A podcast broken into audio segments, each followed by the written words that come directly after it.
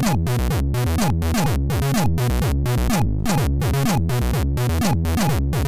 you.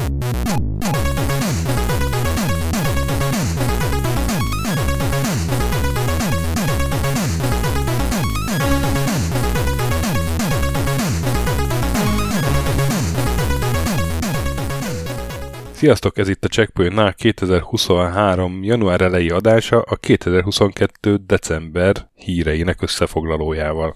Hello László! Szerbus töki! Nem fogod ki rajtam ez az évváltás a beköszönésen.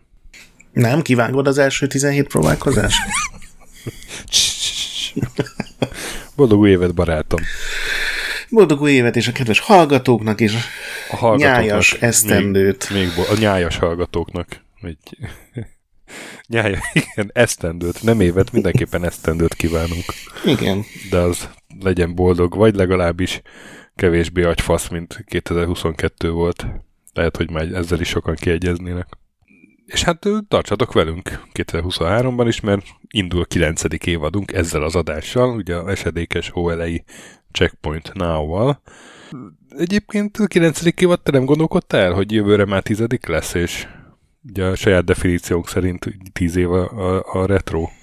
Ez, ez azért hasznos, mert úgyis elfogytak a magától értetődő témák, úgyhogy elkezdhetjük magunkat elemezni. Pontosan ez a tervem, hogy 11. évattól, mint a, a jó barátoktól, hogy a soha véget nem ér a jó barátok sugárzás. Mindig van egy tévécsatorna, hogy oda kapcsolsz és megy a jó barátok, hogy valami, valami infinite checkpoint loopot összehozunk.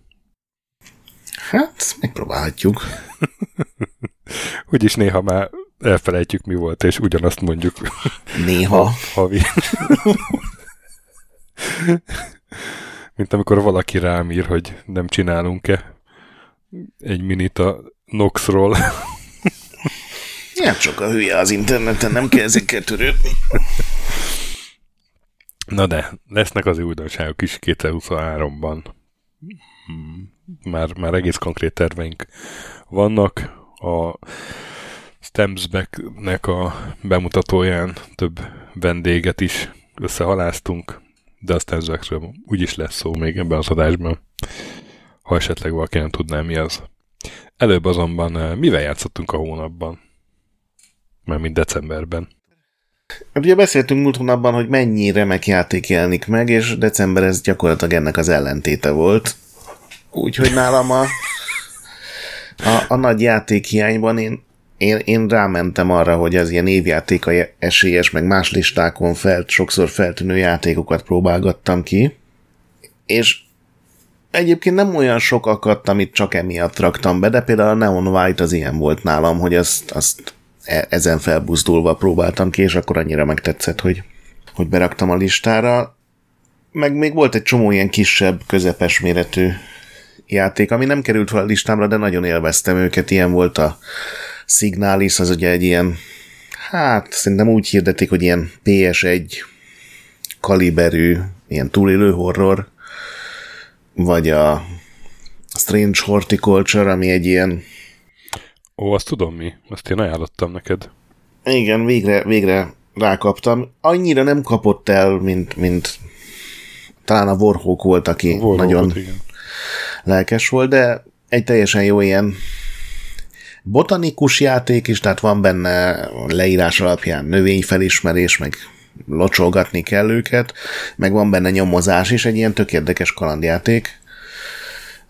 És ami teljesen meglepett, hogy tetszik, az a Tainted Grail nevű ilyen roguelike, vagy roguelite, nem is tudom, RPG-szerűség ilyen. Nagyon ronda szegény, nem úgy, mint a Case of the Golden Idol, hanem ez tényleg ronda, de egy ilyen tök érdekes, tápolós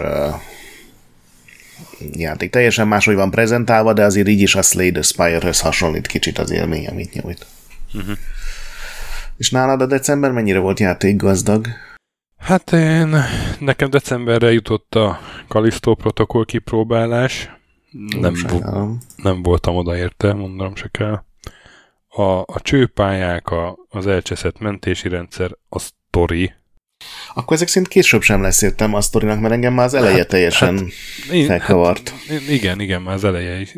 Én se, tehát sok, sok órát nem tettem bele, de uh-huh. valamennyire előre mentem, meg, meg, meg tudod, így bizakodok még, hogy hát csak az eleje szar, és akkor hát a később, de nem. Mert a látvány az meg szerintem tök jó. Elképesztően de durván meg, néz ki, csak meg amire nagyon használták. a zene, meg a hangok, de hát igen.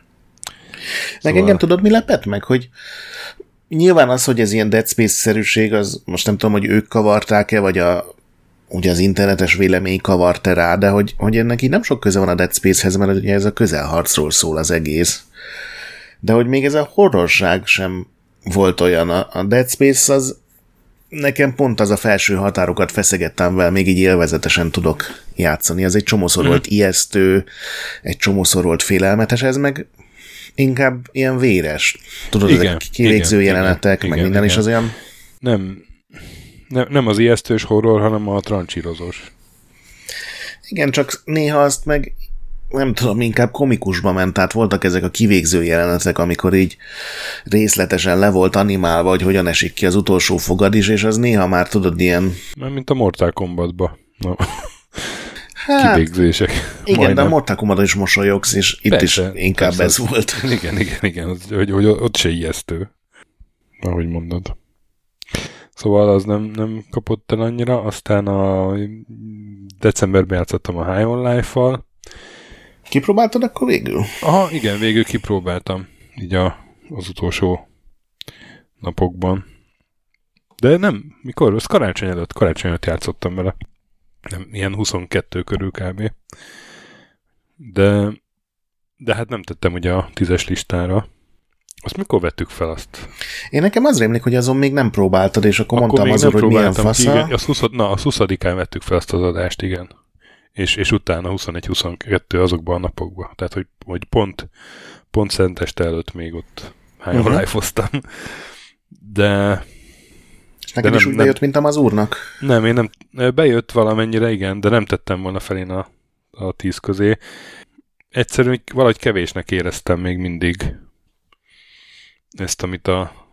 Tehát, hogy a Squanch Games-nek szerintem egyre játékszerűbbek a játékai, ami mindenképp egy jó dolog, mert uh, ugye volt az a, a Trover. igen, az, az, az egy ilyen VR-ra tervezett, de ugye nem csak VR-ba játszható móka volt. Uh, ott én éreztem na- nagyon azt, hogy a, a humorral akarják eladni, és a játék design az, uh, az nagyon elmaradt tőle, meg volt korábban az a Accounting nevű játékuk, az nekem kimaradt. Az meg olyan volt, mint egy rosszul sikerült indi játék. És ez a High on Life az eddigi legjátékszerűbb játékuk, ez már tényleg egy genuine videójáték, de, de még mindig azt érzem, hogy, hogy valami normálisabb game design ráférne, mert ez is így elsősorban a humorával akar eladni magát, ami hát így egy eléggé megosztó. Én többnyire bírtam, de de hogy ez így a Rick and Morty rajongóknak készült kb.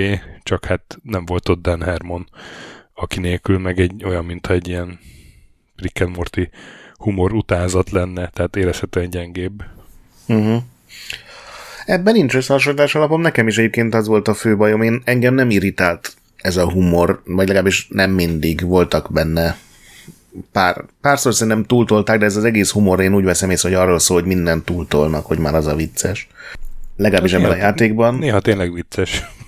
Ezt egyébként nem csak a Rick and Morty, meg a Justy Roland sajátja a Family Guy-ba is rendszeresen. Igen, igen. Van az, amikor, amikor így sziszeg a földön. A térdét fogja, igen. Arra gondolsz? Igen, és az ilyen olyan hosszú, hogy így hullámokban lesz vicces és antivicces. Igen, meg a másik a békás jelenet, az meg van. Az nincs, nem. Peter ad a Krisznek egy békát. Ja, igen, így már megvan. Szóval nekem nem ez volt a legfőbb bajom, bár engem ez nem vonz annyira, hanem nekem tényleg FPS-ként, ahogy te is mondod, annyira nem volt ez összerakva. Igen, igen, igen. Nem precíz, nem volt AI, addig nem jutottam el, amit a Mazur mondott, hogy már jól lehet a fegyvereket fejleszteni, hogy nem csak nem tudom, több lőszer legyen benne, hanem tényleg kapjanak ilyen extrákat. De hát akkor meg ez is olyan kicsit, hogy, hogy a kezdetnél talán túlságosan vissza volt fogva a játékmenet szempontjából. Néhány játéknál ugye előfordul ez. Ja. Aztán hát a God of War-t maxolgattam. Ott van három-négy csata, amit már csak azt hiányzik belőle, de azok, azok Ilyen opcionális bosszok. Nagyon nehezek. Aha. Tudod, amik voltak a valkűrök az elsőben. Uh-huh. Igen, most, igen. Most vannak a berserkerek. Igen. Illetve van megint a Valkűr királynő a végén. Vagy, a berserkerek nehezek voltak, igen. És igen, tehát, hogy van egy-két berserker, meg ez a Valkűr királynő, akit így nem tudtam lenyomni eddig, de úgy, úgy nem is volt türelmem ahhoz, mert éreztem, hogy na jó, hát akkor ezek így neki kell ülni, és akkor most egy órán keresztül csak ezt a bosztolom, és akkor egy óra végére uh-huh. meg lesz, és uh, valahogy nem volt ahhoz türelmem. Most. Inkább vágtál, és ez egy jó dolog. Inkább vágtam rengeteg adást, így van. Illetve, hát csak uh, meggyőztetek, hogy a, az év utolsó napjába leszettem, és elkezdtem a Case of the Golden Idol-t. Na. És a, hát a Discordon a Warhawk lelőtte a poénomat, hogy ez a játékok csokítója, mert hogy ronda és finom. nagyon jó, nagyon jó. Na, örülök, hogy tetszett. Nem, tehát egészen a végéig szerintem következetesen ronda volt, vagy hát nekem ez a dizájn, ez, ez, ez kifejezetten taszít, de de a, a maga, tehát a játékmechanika, meg ahogy bontakozik a cselekmény, ahogy minden fejezette valami értelmet nyer, és, és tényleg a végére áll össze a kép, bár én a nagy csavart ugye felénél kitaláltam. Szóval az, az nagyon-nagyon-nagyon jó. Mm, lehet, hogy a tízes listán nem raktam volna, de a 15-ösre simán, így a Strange Horticulture-rel együtt egyébként. És már az volt a végére a bajom, hogy túl rövid volt. Mert ugye ez azért könnyebb, mint az Obradin, és Igen. Így, így nem tudom, én két napot végigjátszottam, és vártam volna, hogy na, na, még, még, még ügyet akarok megoldani. Én nekem néha még így is kellett külső segítséget keresnem, néha nem minden volt egyértelmű. Meg volt az, amikor a, a bűnökért járó büntető pontokat kellett összeszámolni, ami egyrészt szerintem rohadt jó ötlet, meg tök jó, hogy megpróbálták így kiegészíteni, de Na, hát örülök, hogy tetszett. Hát akkor egy papír megtól, én ott jegyzeteltem, és akkor... Igen, csak valamit félre számoltam, de... Ja. szóval uh, ajánlom mindenkinek én is a Case of the Golden Idol-t. Nem is olyan csúnya. Hát, igen. a belső szépség az számít. Így van. Úgyhogy ezekkel játszottam nagyjából. Ö, kommentekre reagálás. Akkor ö, három darab viccesebb kommentünk van. Na. Az első, hogy ö, ugye szót ejtettünk Dark Pictures Anthology-ról. Igen. Hogy abban a H.H. Holmesról lesz szó, jut eszedbe és jött egy komment, hogy azt jól értettem, hogy négy árnyékoltátok a H.H. Holmesos képtelen krónika adást? Hát igen, jól értetted, azóta ki is ment ez a adás, és rendkívül örülök annak, hogy a négy árnyékolás az elkezdett terjedni. Még a kazuárok között is. Igen, igen, igen, igen, úgyhogy továbbra is nem foreshadowing, hanem négy árnyékolás, ezt bátorítjuk. Aztán több komment jött arra, hogy úgy tettem ki az előző adást, hogy örültem, hogy sikerült két órán belül maradni, csak elírtam a hára, és hét órán belül maradni. és hát erre nem tudom, egy tíz kommentet nem kaptam, akkor egyet se. És hát volt, aki írta, hogy a Partizánnak a Lendvai Ildikó interjúja az 7 óra 17 perc a vágatlan anyag. Esetleg, ha elhívjuk egy vendéges adásra, akkor meg lehet a 7 óra nálunk is.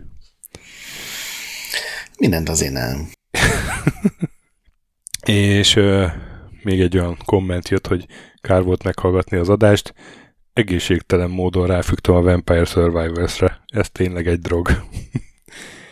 írja Emori nevű kommentelőnk. Hát sajnáljuk, kedves Emori. Így terjed. no, és akkor uh, hónap témája. Uh, hát két dologról is beszélünk, egyikről talán rövidebben, másikról hosszabban. A, egyrészt a 2022-es toplisták, de az ugye önmagában azért nem egy nagy téma. Az Activision felvásárlásával kapcsolatban viszont megint vannak fejlemények, úgyhogy, úgyhogy arról fogunk megint beszélni hosszabban havi témaként. És nyilván nem beszélünk arról, amit az adás utáni napon fognak majd bejelenteni, mint óriási hír valaki. igen, igen, igen, ez mindig, amikor felvesszük, akkor eltelik pár nap, amíg megvágom, és akkor abban a pár napban nyilván lesz valami olyan fejlemény, amit de jó lett volna az adásba betenni. Ja. Na de. Szóval 2022 évjátéka. Van ez a évjáték a díj trekkelő oldal, ami tavaly szépen összegyűjtötte, hogy melyik magazinokból, tehát a magazinok értékeléseiből mi, milyen átlag jött ki.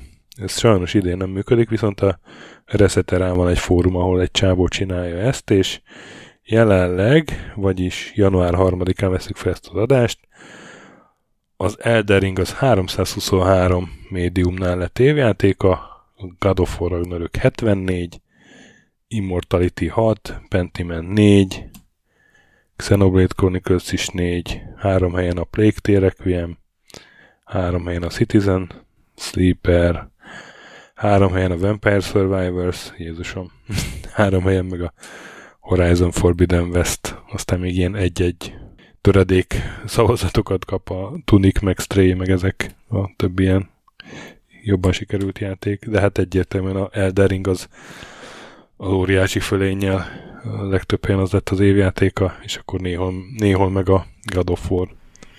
Ragnarök. Igen, vannak olyan évek, amikor ez így viszonylag egyértelmű, Igen. mint amikor ugye az első God of War kijött, akkor is szerintem ah, kb. akkor ilyen így a weboldalak kétharmadánál legalább az lett.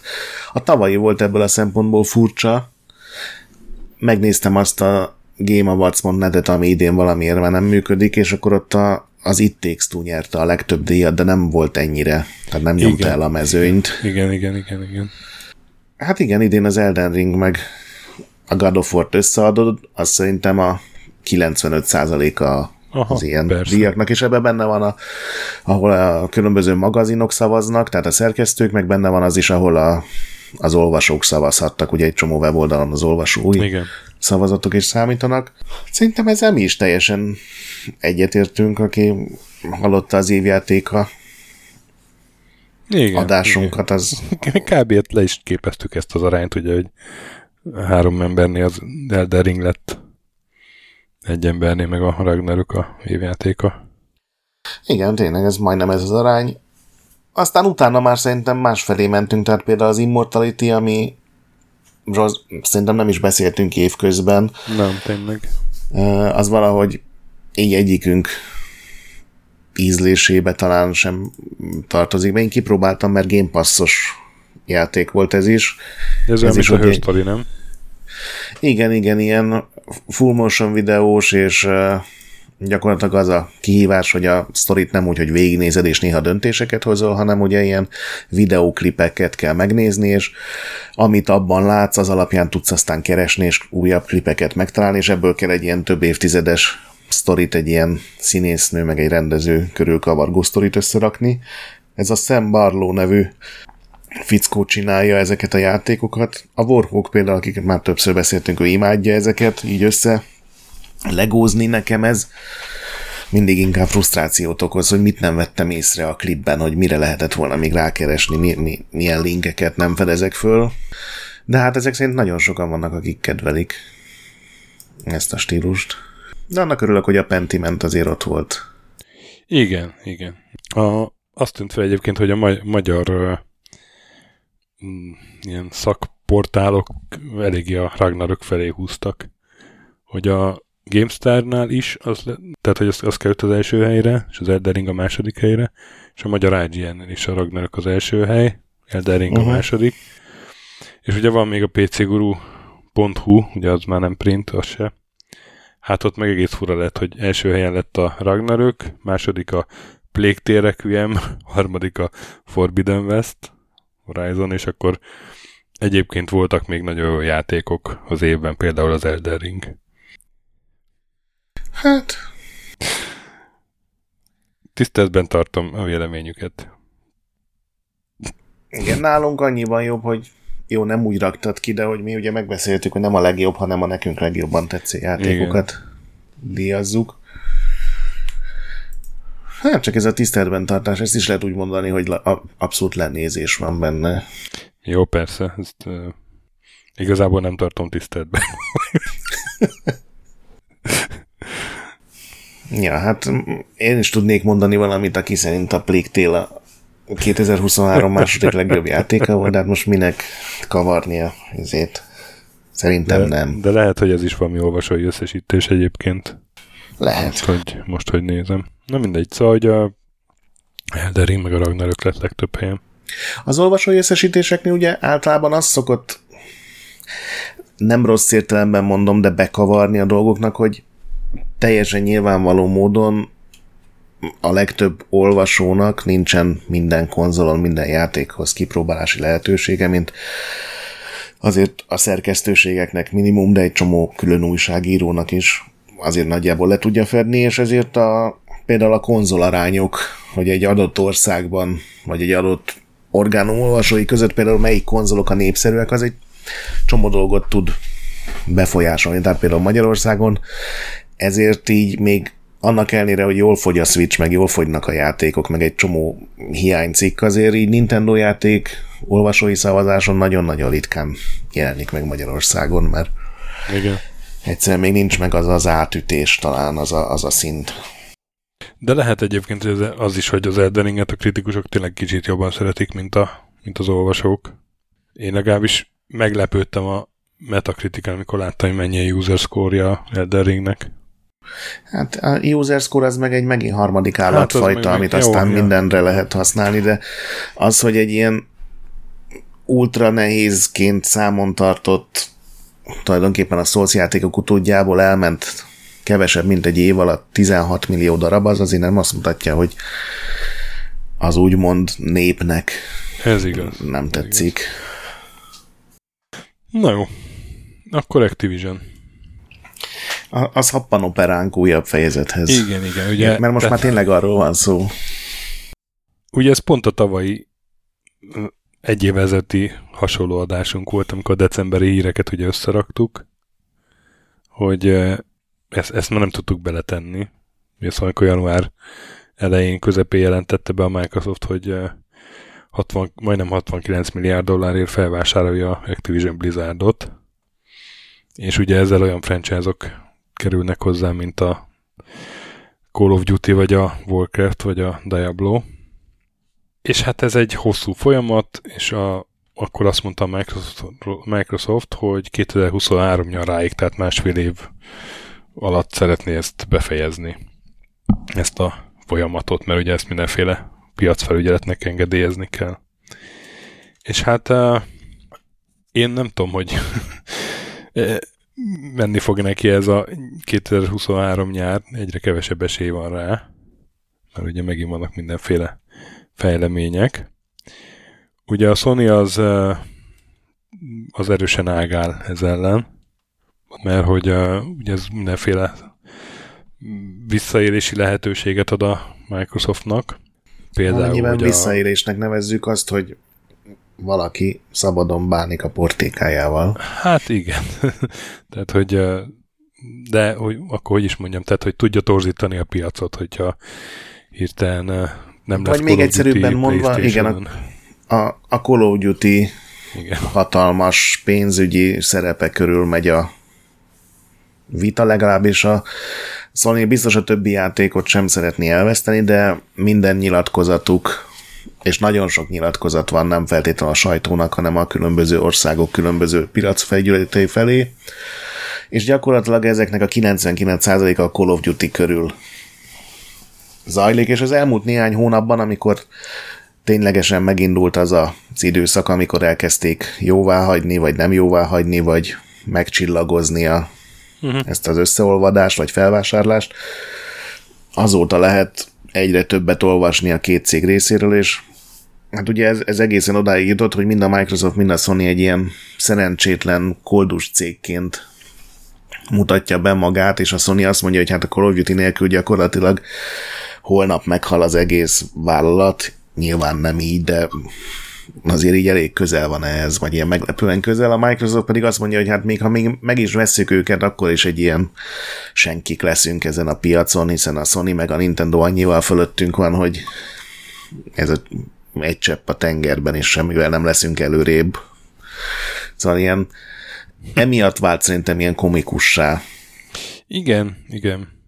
Meg hát a, tehát, hogy a Call of Duty az az így az egész piacot tekintve azért nem egy, egy ilyen szabad szemmel jól látható szelet, nem?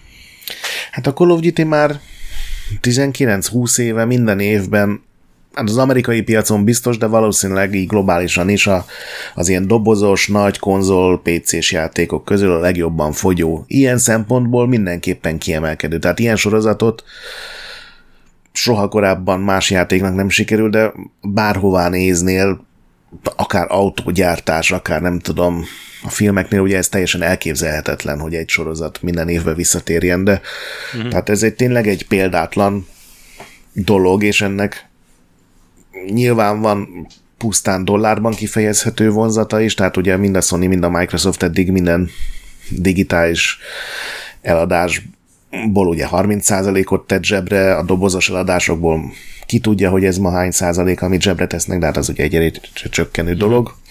Tehát teljesen érthető, hogy a Sony nem akar ettől elesni, meg ráadásul ennek van egy ilyen másik vonzata is, hogy hogy jelenleg... Ja, hogy, milyen, hogy milyen konzolt választasz? Hogy igen, leszel? és hogy ha, ha. a haverok Playstation-on játszanak, uh-huh, és uh-huh.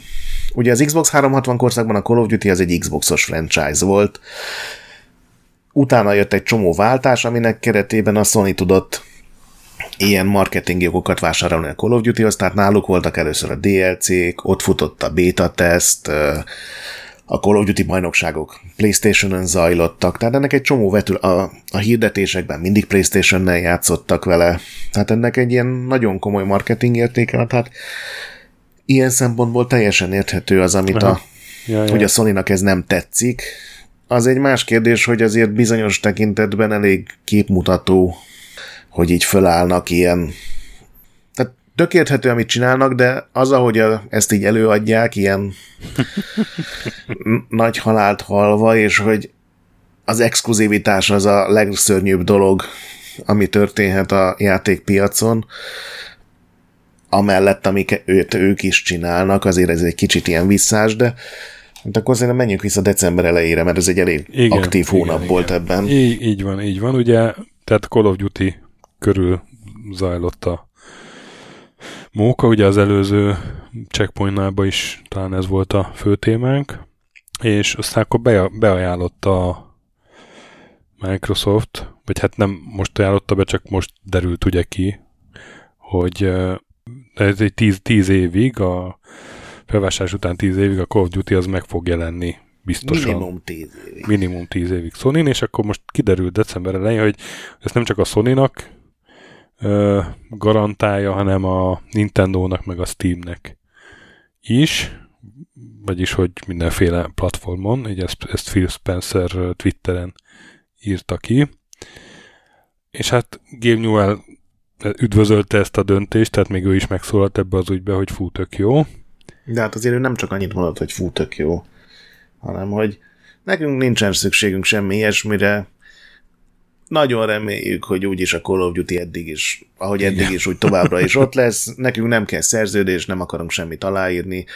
Gyakorlatilag azt mondja, hogy a Microsoft hülye lenne, hogy elvinné Steamről a Igen. Igen. Igen. Call of Duty-t. Igen, a, a Nintendo az az érdekes, mert ugye 2013 óta nem volt Call of Duty Nintendo-n. És hát a, ugye a Sony az, az így is reagált, hogy eh, de hát ez eh, Hát ez, a... ez egy teljesen üres ígéret, mert hogy amíg a Nintendo hardware az ennyire gyengébb, mint a Xbox meg a Playstation addig nem valószínű, hogy lenne egy lebutított kódverzió. Tehát, hogy ez egy ilyen üres ígéret. ez, ez, ez, hát maflasságnak minősíteném ezt az érvet több szempontból, és az egyik az, hogy ugye azt is mondták, hogy, hogy a Nintendo platformon senki nem játszik FPS-ekkel, meg erőszakos igen, játékokkal, igen, ami igen. hát, hát így a, a Doom Eternal után egy kicsit olyan furcsának hangzik. E, aztán azt mondták, hogy ugye gyakorlatilag nem mondták ki, hogy a Switch egy szemét hardware, de így ez így benne volt, tehát jutott a sraptárből oda is. Egy csomó olyan játék van Switchen, egyre több, ami ugye a next gen verzióknak ilyen streamelt verziója, cloud verziónak hívják ezeket Switchen, és gyakorlatilag ugyanúgy működik, mint az xCloud vagy a PlayStation Now-ban, a, amikor streameled a játékot. Uh-huh. Tehát még adott esetben, ha valaki nagyon akarná, a PlayStation 5-ös minőségű Call of Duty-t is Switchre ki tudnák hozni. Nyilván, nyilván, nyilván ez egy minőségvesztést jelent azért, nem? Egy ilyen stream. Hát a felbontásban, tehát nem, nem tud 4K-t kezelni a igen, Switch, igen, de hát értem. Ettől függetlenül az ugyanaz lesz, mint hogyha valaki 1080p-s tévén vagy monitoron játszana vele. És hát azért ott van az, hogy a Nintendo nem készül a következő tíz évet a Switch mellett eltölteni, szerintem ez egy Ja, persze. Elég egyértelmű dolog, és a Microsoftos dolog is arról szólt, hogy Nintendo platformokon tartják, ráadásul, hogyha ez így végbe megy, utána elkezdenek fejleszgetni, hát szerintem bőven belefér, hogy Call of Duty legyenek 2030 körül. Uh-huh. Nintendo, az aktuális Nintendo platformon akármi is legyen ez, szóval ez egy ilyen nagyon furcsa de gondolom ilyennek kell lennie, tehát biztos vagyok benne, hogy ezzel a Sony meg a Sony ügyvédje is tisztában vannak, csak hát valamit kellett erre reagálni, mert ez egy tényleg Nem, egy... Igen, ez a, ez a decemberi hírcsokor, ez, ez nekem igazából arról szól, hogy, hogy mindegyik hír arról szól nekem, hogy a, a lobby meg az ellenlobby az mennyire működik, meg mennyire fokozódik a sajtóháború ebben az ügyben. Tehát... Igen, csak szerintem az ilyen marketinget, meg manipulációt is tök jó úgy csinálni, hogy így legalább nagyon azonnal nem lehet belekötni. hát, de ez lehet, hogy nem jó, nem sikerül a... mindig. Nem is az, hanem lehet, hogy a nyilatkozatok egy része nem a gémereknek szól, akik így képbe vannak, meg rögtön leveszik, hogy mi ez a baromság, hanem, hanem így gyurmázzák a közvéleményt, tudod. Mert, De ez még igazából nem is a közvéleménynek mert, mert ezeknek szól. a processznek azért része az, hogy ilyen, ilyen kutatásokat is csinálnak. Most volt valami hír, hogy a nagy-Britanniában csináltak ezzel kapcsolatban konkrétan egy közvéleménykutatást, hogy hány embert zavarna, hogyha a Microsoft megvenné a... És ugye az, az, ott nem csak gémereket kérdeznek meg. Szóval, hogy itt... Abban a legjobb az volt, hogy a 2700 válaszból több mint 550 hogy is fogalmaztak, hogy ilyen elviselhetetlenül káronkodásokkal teli üzenet volt? Vagy, vagy hogy nem lehetett felhasználni őket, olyan durva nyelvezetet használtak, valami ilyesmi volt. De egyébként ezek ja. az üzenetek tényleg nem a sajtónak, meg a, a uh-huh. játékosoknak szólnak, hanem ez gyakorlatilag a Microsoft meg a Sony levelezése a különböző, elsősorban ebben az esetben az amerikai piacfelügyelettel, ez az FTC-vel, vagy FTC-vel, csak hát ennek javarésze nyilvános, egy másik részét, főleg ami rájuk kedvező nyilván, azt maguk a felek hozzák nyilvánosságra. Harmadik rész pedig vannak azért olyan ügyvédek, akik egyben játékosok is, és van hozzáférésük ezekhez a papírokhoz, és ezek nem titkos papírok, csak nem nyilvánosságra hozott papírok, de ezért aztán ugye azt a Resetera Igen. fórum tredet szoktuk ajánlani, ahol tényleg olyan ügyvédek is posztolgatnak, akiknek van közvetlen hozzáférése ezekhez a, az adatbázisokhoz, ahol millió másik ilyen felvásárlási ügy mellett ez is ennek az iratai, meg válasziratai is feltűnnek, úgyhogy ezek így kerülnek ki általában. Igen, de hát ahogy mondod, néha maguk a cégek is megszólalnak. Például azt nem tudom, olvastad, amit Brett Smith, a Microsoft alelnöke írt egy véleménycikket a a Wall Street Journalba, hogy ott hogyan nevezte a Sony-t. Ez az annyira hogy, örültek neki. Igen, hogy, a... hogy annyira örülnek a, a felvásárlásnak, amennyire a Blockbuster örült a Netflix, feleme, Netflix felemelkedésének. Ugye a Blockbuster az a amerikai videótéka lánc volt, ami aztán bezárt. Még egy van, jó? Ja, jó, egy van még, igen, igen. Azt már ilyen koszból tartják össze szerintem. De Rucsén készült is egy Netflix sorozat, nem? Egy ilyen, mert hogy nem dokumentarista, igen. hanem egy ilyen szitkom-szerű. Igen, igen. Ez a Netflix másodszor is eltemette a blockbustert. Szóltak a kommentárok. Ja? Nem volt vicces? Nem láttam. De csak hát ilyen blockbuster ja, el, nem ellenes, csak hát ugye arról szólt, hogy hogy bukott meg a fizikai bolthálózat, amikor a Netflix ugye aranykora volt. Szóval azzal kezdődött a december, hogy kiderült, hogy a Microsoft felajánlotta gyakorlatilag minden partnerének, vagy az Activision minden partnerének, hogy legalább 10 évig garantálja, hogy az ő platformjukon is elérhető lesz a Call of Duty, a legnagyobb balhé az, sőt, gyakorlatilag az egyetlen balhé, ami ilyen bármilyen szintet megütött, az ezzel volt kapcsolatos, hogy a Sony attól fél, hogy a Microsoft Xbox PC exkluzívvá teszi a Call of Duty-t, és őket odaadja enélkül a sorozat nélkül, amit ugye saját állítások szerint nem tudnának pótolni. És akkor erre volt egy tulajdonképpen pozitív Game Newell reakció. A Nintendo, amennyire én láttam, nyilvánosan nem reagált. Ők nem szoktak belemászni ugye másoknak a, uh-huh. az ilyen ügyébe. Viszont a Sony reagált, és hát nagyon nem tetszett nekik még ez az akció sem. Gyakorlatilag ez a, ahogy te is mondtad, hogy a Nintendo dolog az, az már mutatja, hogy hazudnak, mert hogy ez egy ilyen átlátszó csel, és hogy igazából attól, mert lesz még Call of Duty, nem biztos, hogy ugyanaz a Call of Duty lesz, hogy itt lehet manipulálni, hogy Xboxon sokkal jobban nézzenek ki. Szóval a Sony nagyon negatívan reagált, és tulajdonképpen nekik lett igazuk, mert december közepén a, ez a Federal Trade Commission, ugye ez, amit mondtunk, ez az amerikai tőzsdefelügyelet, meg pénzügyi felügyelet, ez közölte, hogy ők azt hiszem a, az a hivatalos használat, hogy, hogy megtámadják ezt az összeolvadási vagy felvásárlási kíséretet, mert ennek az engedélyezése az károkat okozna a videójáték piacnak tulajdonképpen. Ezt nyilván sokkal hivatalosabban fogalmazták meg, de gyakorlatilag erről van szó. És arra hivatkoznak, hogy a Bethesda felvásárlása után a Microsoft megígérte az európai tőzsdefelügy vagy piacfelügyeletnek, hogy továbbra is minden Bethesda játék megjelenik a rivális gépekre, és lám a Starfield meg a Redfall is exkluzív az ő platformjaikra, amire aztán később ugye reagált többek között az európai piacfelügyelet is, és azt elmondták, hogy ez nem, nem ez lett megígérve, hogy olvassátok el, hogy pontosan mi lett megígérve, és nem ez. És hogy a maguk részéről a Bethesda felvásárlás után nem látnak panaszt, de hogy még ők is vizsgálják az activision szóval ez is egy ilyen nagyon furcsa reakció volt. És aztán erre megint reagált mindenki. Igen, igen.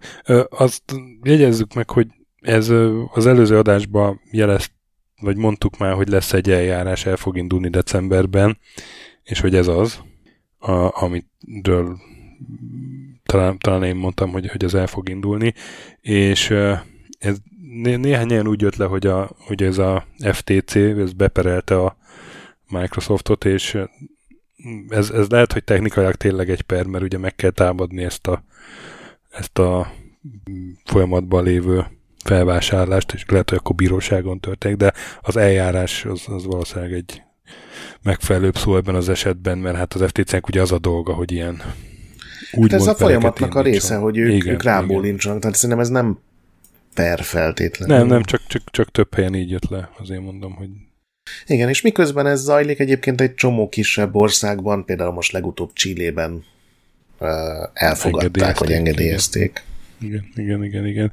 Uh, és ezzel kapcsolatban jött le, ugye, hogy, hogy vajon akkor nyára sikerül-e lezárni, és én találtam ott egyik cikkbe, hogy a, a megállapodás szerint, mint a Activision meg a Microsoft, amikor megállapodtak januárban, a csúszás esetén újra kell tárgyalni a, a magát a bizniszt. Tehát... Igen, mert ezt a Microsoft azt a másfél évet nem csak úgy jósolta, hogy hát ennyi lesz, hanem az van. Igen, igen. Az a határideje. Szóval itt azért több forog kockán annál, mint hogy most akkor a naptárnak melyik hónapjában lesz a miénk a Activision. De, de ennek ellenére a, a említett Brad Smith, Brad Smith alelnök az továbbra is nagyon bizakodó. Hát neki gondolom ez a dolga. Ja, igen, és, és nekem nagyon tetszett a fogalmazás, hogy, hogy azt írta, hogy bízunk a, a, az ügyünkben, és üdvözöljük a lehetőséget, hogy bíróságon is előadhassuk ezt. Hát ez meg már külön kétlem. ez a, tudod, a, a consider it as a challenge, not a uh-huh. failure. ez annyira benne van a, egyébként itt Norvégiában is, hogy Pattinak a, nem tudom, van van az osztályán talán négy orvos, és akkor kettő felmondott, és tudod, Magyarországon ez ilyen úristen, mi lesz velünk, mennyit kell majd dolgoznunk, meg ilyesmi, és akkor Norvégiában itt meg így átkeretezik, hogy ez egy érdekes izé, kihívás, lehetőség arra, hogy optimalizáljuk a működésünket. Uh-huh. Abszolút ez az amerikai gondolkodj pozitívan, akkor is, hogyha összedől minden körülötted. Igen. És az utolsó, ami ide kapcsolódik, hogy a Microsoft az egyik válaszában fölhozta, hogy az exkluzív játékok ellen érzelmi alapon is, meg, meg piaci alapon is, meg minden alapon küzdő Sony időközben vásárolt olyan exkluzivitásokat különböző tőlük független kiadóktól, amelyek megtiltják, hogy Xbox platformokra bármikor is elkészüljenek ezek a játékok, és nagy játékokról van szó, tehát amit külön kiemeltek, az a Final Fantasy 7 remake sorozat, a Final Fantasy 16 és a Silent Hill 2 remake. Silent, igen. Amik ugye ezek szerint sosem fognak Xbox-ra megjelenni. Az megszokott, hogy egyik-másik konzolgyártó vásárol ugye fél vagy egy év exkluzivitást. Például a Deathloop is ilyen volt, ami lejárt az egy év, és majdnem naptára, napra pontosan megjelent a PlayStation 5-ös, meg a PC-s Premier után Xbox-ra is. De hát a Sony ezeknél az óriási nagy címeknél megpróbál biztosabbra menni, vagy, vagy sőt, teljesen biztos szerződést kötnek erről. Igen, szóval azért is visszás kicsit, amit uh, csinálnak, mert ugye közben miközben az a exkluzivitás ellen papolnak, ők uh, azért továbbra is ezt a üzletpolitikát folytatják, és ugye nem csak a saját istálóba tartozó címeknél, ezek szerint. Egyébként ez is teljesen megérthető üzleti szemmel, még ha nem is ilyen játékos barát szemmel, de üzleti ja. szemmel megérthető, csak... Persze, persze, csak... Csak akkor cikki, amikor ugye vered a melledet, hogy... Igen, pontosan. mit művelnek velem. Ja, hát kíváncsi vagyok majd a... Gondolom az évjósló adásban még fogunk szót ejteni erről. Igen, és ott bátran lehet annak az ellentétére fogadni, amit majd mi tudományosan megjósolunk. Jóslunk. Igen. És akkor egy évvel ezelőtti témahelyzete ma, egy évvel ezelőtt a NFT és a gaming volt a téma, képzeld. Hát a kisebb hírek között még lesz szó például NFT-s játékokról, de pár napja jött ki, nem tudom, olvastad, de a Square Enix elnökének az évköszöntője, ami NFT blokklánc centrikus még volt. Még mindig, még mindig nem tett le róla? Nem, ő, ő azt mondja, hogy majd most fog igazán beindulni, mert 2022 arról szólt, hogy a, az NFT meg a blokklánc az beépült az üzletembereknek a szóhasználatába, és hogy nagyon népszerű lett ez a két szó. Na de nem mindegy, hogy úgy épül be, hogy Jim, mikor lesz már NFT-s játékunk, vagy hogy Jim, de jó, hogy ezt az NFT-s baromságot megúsztuk. Hát igen, meg az, hogy beépült az üzletemberek szókincsébe, az nálam még mindig nem azt jelenti, hogy erre tegyük föl a videójátékos cégünk jövőjét. Szóval itt azért van némi diszonancia, és páran illetlenül ki is röhögték szegényt. Azt kell, hogy mondjam, hogy az internet nem bánt vele kesztyűs kézzel. Már, már a Jubi is kihozanodott a NFT-ből, ugye? Már, már ott is. Hát ott az az ember, akit arra vettek föl, hogy majd ő levezeti a ha. Web3-ba való Ubisoft átállást, ő még ott van, és ő még lelkes, de most már így nem beszélnek róla ilyen céges Igen. szinten. Igen, én továbbra is azt látom, hogy ez, ez nem lesz egy trend. Hát ezek az NFT-s blokkláncos játékok, ahol ugye játszva kereshetsz pénzt, hangzik mindegyiknek a szlogenje, ami persze csak a csúcson ülő néhány emberre igaz, hogy ténylegesen sok pénzt lehet vele keresni, azok így lépten nyomon dőlnek be, vagy válnak még uh-huh. népszerűtlenebbé. Így az egész metaverzummal, meg Web3-mal együtt. Én meg úgy hát érzem, a... hogy ezek nem... Lehet, hogy lesz ilyen húsz év múlva, de hogy most ennek nincsen még létjogosultsága az. Meg hát maga a kriptopiac is ugye igen. súlyos gondokkal küzdik. Most, hát hogy ez a, az ilyen ciklikus, tehát az... A, de nem, most, hogy ez a Galla Miklós utánzat csávó. Ja, hogy bedőlt az a... Hogy hívják kriptogály, vagy... Az, az, az, mi volt a neve neki? Hát Friedman, Pod... Sam, Samuel valami, nem tudom, furcsa Igen, volt. igen, volt egy beceneve, vagy van, mindegy. De igen, igen, szóval, hogy, hogy ugye az abba vetett bizalom is azért ingatagabb lábakon áll most, mint uh, szerintem egy éve. Igen, meg ugye most volt, hogy ez a 2022 elég negatív volt az ilyen nagy, főleg amerikai tech cégekre, hogyha az ilyen részvényárfolyamokat nézzük, tehát az Apple is 30%-ot zuhant, a mhm. Microsoft, a, a Facebook azt hiszem 50%-ot, és akkor ugye ott van, hogy a Tesla az majdnem 70%-ot, és a, ebben benne van, hogy a bitcoin árfolyam is 65%-ot zuhant, amit már csinált szerintem párszor, és utána mindig visszapattan, de hát azért erre nem fogadnék, hogy pont 2023 lesz az, amikor megint meglódulnak. Igen. Hát akkor kurás hírek a hónapból. Képzeld el, az Activision perbe kerülött. Na hát. De most ő perelte be Kaliforniát, ugye? Igen. Ami egy szép, szép merésztett. Igen, ugye Kalifornia állam az, az pereli az Activision-t. Még a ugye a 2021 nyara óta tartó, vagy, vagy akkor kirobbant ilyen munkahelyi visszaélések botrány sorozat, ami volt a ők szigorúan azt hiszem a munkaügyi dolgokkal de, kapcsolatban. De ez, tehát... Igen, igen, tehát hogy ez nem a szexuális zaklatás, ez a munkaügyi visszaélések, az ilyen, de talán diszkrimináció az van benne. Igen, meg fizetéskülönbségek, meg elbocsátatták, úgyhogy nem lehetett volna, meg ilyen dolgokkal igen, kapcsolatban. Igen, igen, igen.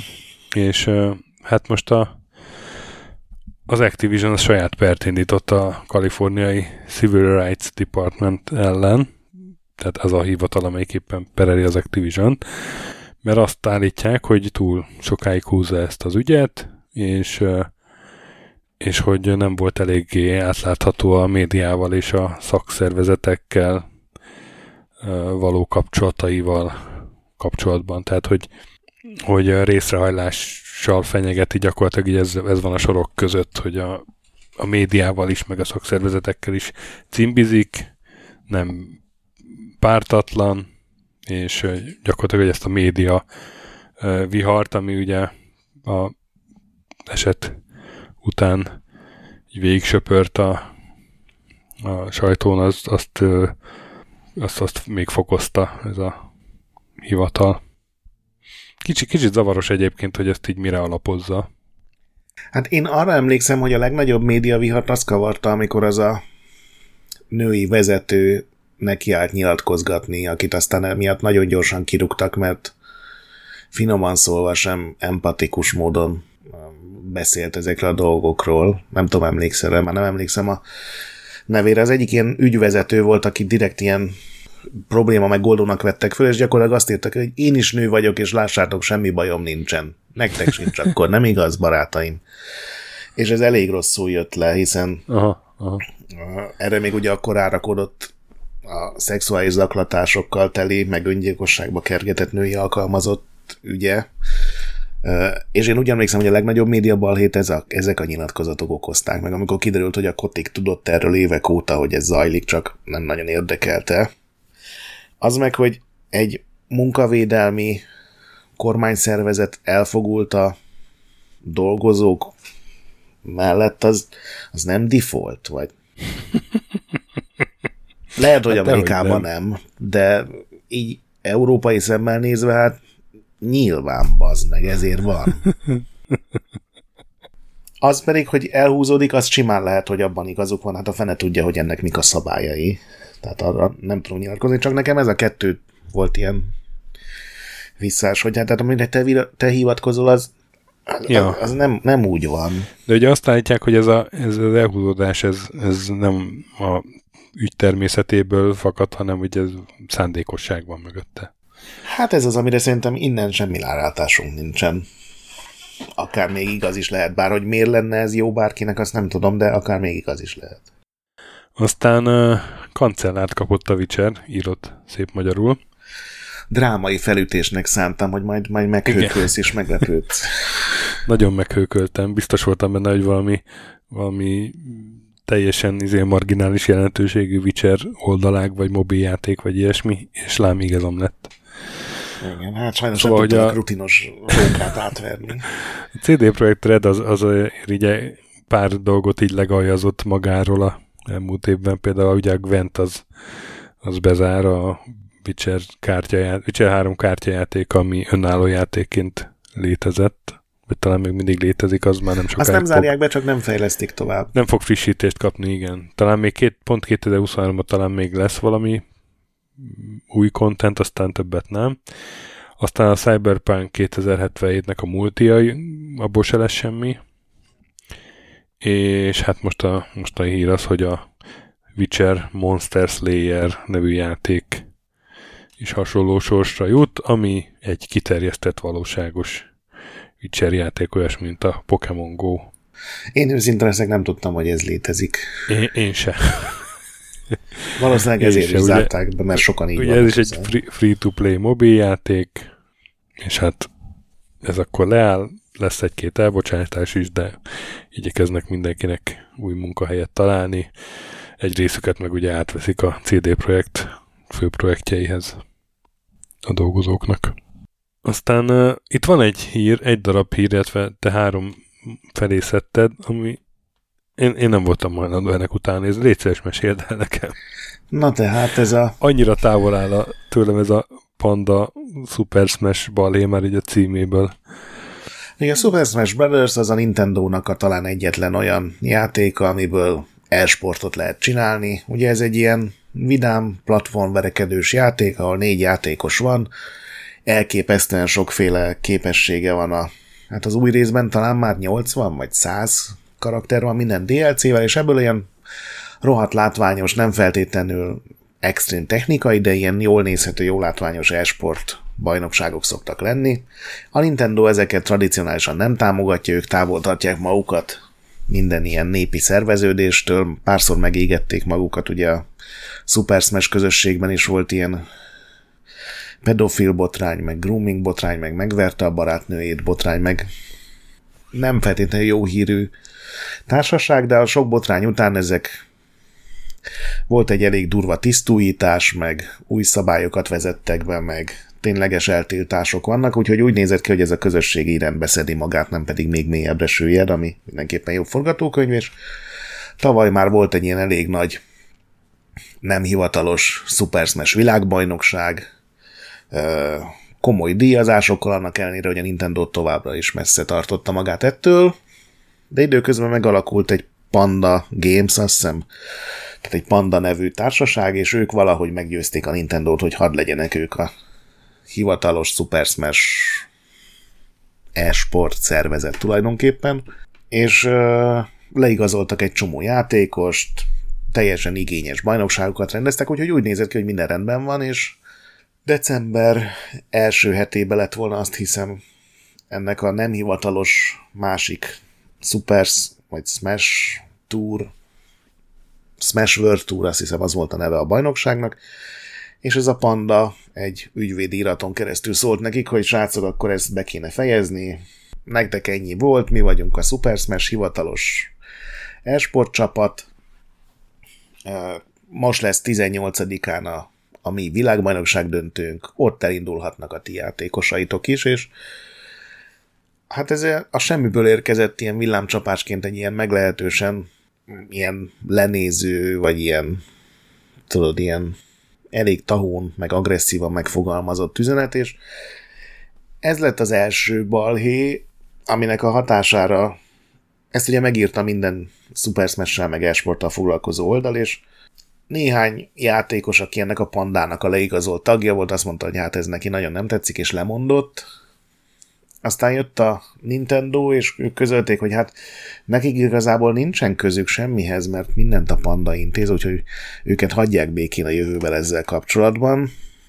És ez a panda, ez három nappal később adott ki egy üzenetet, hogy hát ők igazából nem akarják bezárni a többit, de hát muszáj bezárni a többit, hiszen ők a hivatalosak, és akkor ennek az lett a következménye, hogy elveszítették a leigazolt játékosaik 85%-át, egy csomó nem leigazol, de az ő bajnokságokon induló játékos ugyanígy fölmondott, és nem indultak el, úgyhogy most egy tök jó év után úgy áll a Smash esport közösség, hogy nincsen bajnokság, mert ez a panda is játékos hiány miatt kénytelen volt törölni minden világbajnokságát, meg kisebb versenyét, így globális szinten, viszont senki más nem csinálhat, mert akkor nyilván jönnek a Nintendo mm. ügyvédei, akik ilyen legendásan agresszívek tudnak lenni, ugye ezt YouTube-on mindent letiltogatnak. Úgyhogy ez egy ilyen nagyon fura. És akkor persze szokás szerint előkerültek, hogy ennek a pandának az elnöke az korábban milyen BTK-ba illő ügyekben volt már így úgy érintett, meg hogy azért korábban is voltak már fura ügyei, csak ugye eddig senki nem figyelt rá, mert most kit érdekel, hogy ki a vezetője egy ilyen cégnek, csak ilyenkor ugye ránéznek, és rákeresnek a nevére, és kiderült, hogy azért itt már voltak furcsa ügyei. Úgyhogy sikerült tönkretenni megint egy tök jól működő közösséget. Úgyhogy abból senkinek nem származott előnye ez a, ugye mindig a leg, legjobb kunkora végén. És a Nintendo az nem veheti vissza ezt bármikor, vagy én még nem tudjuk milyen szerződésük van. Nekem semmilyen információm nincs erről, ez szerintem ilyen hétpecsétes titok, de szerintem ez megint egy olyan dolog, ami nem arra fogja ösztönözni a Nintendo-t, hogy akkor beleálljanak ebbe a Smash közösség nevelésébe, vagy pénzelésébe, vagy szervezésébe. A szempontjukból talán úgy néz ki a dolog, hogy ők megállapodtak egy céggel, és egy évvel ezt követően felrobbant minden, és megint nincsen Super Smash bajnokság. Aztán lehet, hogy ennél jobban is benne voltak, a fene tudja. Hát, kicsit fura, hogy ez a cég, amelyik annyira védelmezi a saját IP-t, és, és ugye a múltban párszor már megégették magukat úgy, hogy hagyták, hogy valaki más csináljon valamit. Velük ugye Mario film például, hogy az így nincs ott, vala, nincs ott valami felelős, aki emellett ott van Nintendo részéről. Igen, pucsa. Szerintem ebben az is benne lehet, hogy ugye a Nintendo-nak a összes nagy döntését Japánban hozzák meg. A Sony ebből a szempontból már teljesen megváltozott, de a Nintendo még tradicionálisan japán cég. Viszont ez az e-sport dolog, ez meg amerikai dolog. Ott vannak ebben pénzek, a Japánban is vannak nyilván nagyon jó játékosok, akik indulnak ezen a versenyen, de ott ez az e-sport közösség, meg hogy lenne benne pénz helyi szinten, meg ilyesmi, az ne, tudtommal nem nagyon létezik, és szerintem ez megint egy olyan dolog, hogy kikönyörögték az amerikaiak, hogy hadd csináljanak egy ilyet, a japánok végül nagy nehezen beleegyeztek, és most megint egy balhé lett a vége, úgyhogy mm, szerintem itt még ez egy külön extra fordulat ebben, vagy egy kunkor. nehézség. Hát az már mondtam Mondd ebben az kunkor. adásban. Nem akartam még egyszer. Commandant Kunkor. Milyen jó lenne. Az a Swine, nem? Igen. Nézd, egy nem szar szó itt. Volt relevanciája, Na, volt kontextusa. Jól indul az év, igaz? Így van. Következő írünk, hogy Chris Metzen nem érte be azzal, hogy a telken szőlőt Metzen, hanem World of Warcraft-en dolgozik. Igen, ő ugye az első Warcraft óta a Blizzardnál ő volt a lore felelős ezzel a gyönyörű magyar kifejezéssel Igen. Élve.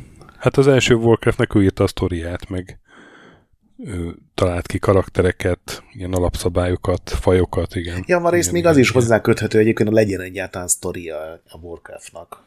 Igen, igen. És ő volt az, a, akit a piros pólós rác megizasztotta BlizzCon. Annak idején. Igen, meg azt hiszem, ugye a World of Warcraft filmben is ő volt a Blizzard részéről a fő kontakt, meg beleszóló ember, szóval ő... Sőt, a, a Trallnak a hangja is ő. Sőt, van egy zenekara is, ami uh, Warcraft zenéket dolgoz föl metálosan. Szóval ő Igen, szóval ő ismert. alapfigura volt, de igen, de 2016-ban ott hagyta a Blizzardot, és hát utoljára akkor hallottunk róla, amikor ugye voltak ezek a botrányok, és hát ennek kapcsán szomorú volt, hogy ő is megszólalt, vagy hát amit mondott, mert hogy azt mondta, hogy gyakorlatilag bocsánatot kért, amiért így megengedő volt ezzel kapcsolatban, hogy ez a zaklató kultúra kialakuljon a cégnél, tehát valamennyi felelősséget érzett. Igen, és most ő ismét World of Warcraft ilyen író, meg lore gazda pozícióba visszakerült, ami Igen, mondta, hogy lóra fel. Na, most aki, én elhiszem, hogy elöntött a lelkesedés meg az adrenalin, hogy volt egy jó. Dolgozzunk ezen a minőség ellenőrzésen. Jó, nem akartam eltralkodni.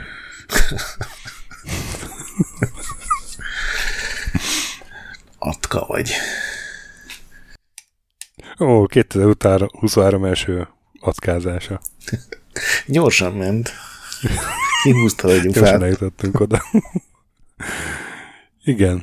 Hát ennyi a hír, hogy megint ilyen lore felelős lesz. És ez azt jelenti, hogy még lesz a World of Warcraftnak kiegészítője, mert ugye ezt már Igen, sokan kétségbe vonták.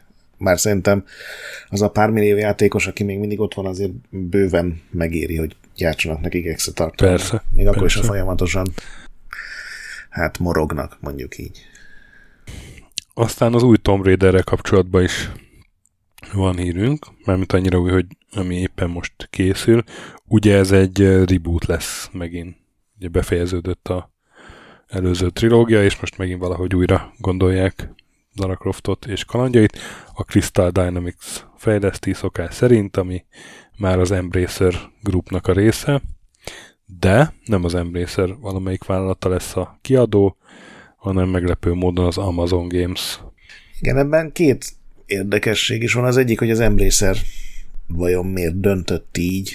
Most itt lenne a lehetőség, hogy tényleg egy nagy nevű, Igen, potenciálisan tök jó, nyilván ilyen világlegjobb játékát az eddigiek után nem várnak sokan talán az új Tomb Raider-t, amiről egyébként semmit nem tudni azon túl, hogy hogy egyjátékos, sztori vezérelt akciójáték lesz, tehát nem MMO, meg nem multiplayer, meg semmilyen modern Meg trükk. hogy, meg hogy izé Unreal Engine 5-tel készül. Hát szerintem most már minden azzal készül lassan megint. Jó, de mondjuk ez azt jelenti, hogy nem a következő egy-két évben Igen, jelenik igen. meg valószínűleg. Szóval nekem nagyon furcsa, hogy az Embracer így lemond erről a potenciális Igen. sikerről. Nyilván kapnak érte pénzt, tehát nem kétlem, hogy anyagilag ez így végül is nekik jó, bevállalják a teljesen biztos kisebb vagyont a potenciálisan nagyobbnál talán. Hát talán ezért jó, mert, mert kevésbé kockázatos nekik, nem? Igen, biztosan csak ugye mindig arról beszéltünk, hogy itt van az Embracer, elköltöttek 10-20-30 milliárd dollárt, Igen. most már van 120 stúdiójuk, megjelent már 500-600 játékuk, így mindent belevéve a mobilosakat is, meg akár a társas játékokat is, és még igazán nagy sikert sosem arattak. Szóval furcsa, hogy most ennek a kapujában erről lemondanak. A másik furcsaság meg az Amazon nekem, akik ugye eddig az utóbbi két-három évben saját fejlesztő stúdiókat létesítettek, és ugye kiadták például a New World-öt is, ami nem váltotta meg a világot, Uh-huh.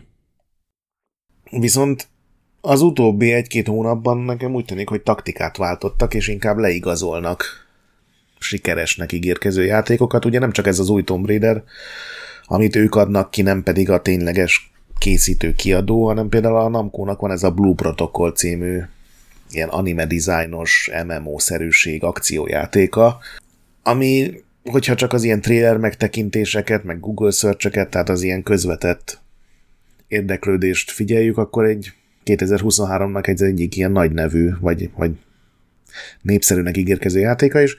Ennek a terjesztési jogait is Japánon kívülre megvették a Namco-tól, Úgyhogy szerintem az Amazon az átáll erre, hogy nem jött be ez, hogy majd saját játékokat csinálunk, viszont nekik aztán van pénzük, hogy fizessenek mások már kész igen. vagy készülő játékáért. Igen, igen. Érdekes ott nekem is ez. Aztán brutális Valheim rédek. Ez a Valheim, ez, ez olyasmi, mint a Fortnite, vagy? Nem, ez egy ilyen MMO-szerűség, ahol ez építkez, olyan, mint egy ilyen brutális Dark Fantasy Minecraft inkább, tehát, hogy épp Aha, ja, hogy gyűjtesz, kell. saját falut építesz, tudod, mint ahogy a, az ilyen EverQuest-ben, meg a Star Wars Galaxies-ban. A, a Warcraft-nek a Survivor módjára gondolsz. Hát, vagy amikor tudod... Vagy a, a Minecraftnek, bocsánat. Igen, igen, igen. A Survivor mód csak ilyen dark fantasy, véres, kardos, barbáros, nordik világba helyezve, és az az egyik nagy extrája, hogy nyilván lehet benne harcolni, tápolni, gyakni és így játszani, de hogy bárhol építhetsz a világban saját várost, saját fészket, saját barlangot, és ehhez ugye meg kell teremtened az alapanyagokat, összekraftolni szépen a különböző dolgokat, és ez is olyan rohadt nehéz. Tehát nem úgy működik, mint a Minecraft, hogy hármat kattintasz, és akkor már van öt tonna faragott követ, hanem ez kemény munkába, hosszú időbe telik, és most ehhez képest. És akkor ebben a játékban jött egy új frissítés, a Mistlands, ami bevezetett egy ilyen új típusú rédet, vagy rajtaütést. egy ilyen hangyafaj jön, és nem egyedül jön, hanem sokan jönnek egyszerre, és hát pillanatok alatt szétszednek ilyen bázisokat, amiket akár száz óráig tartott felépíteni, és nagyon szomorú beszámolók vannak ebbe a cikkben, amit találtál, hogy több száz óráig épített szerencsétlen a háromszintes bázisát, és aztán a legmodernebb védelmekkel szerelte fel, amely játékban elérhető volt. Jöttek a hangyák, szétszettek mindent, és elvesztek még ilyen, ilyen szezonális tárgy buffok is, amiket már nem lehet újra megszerezni.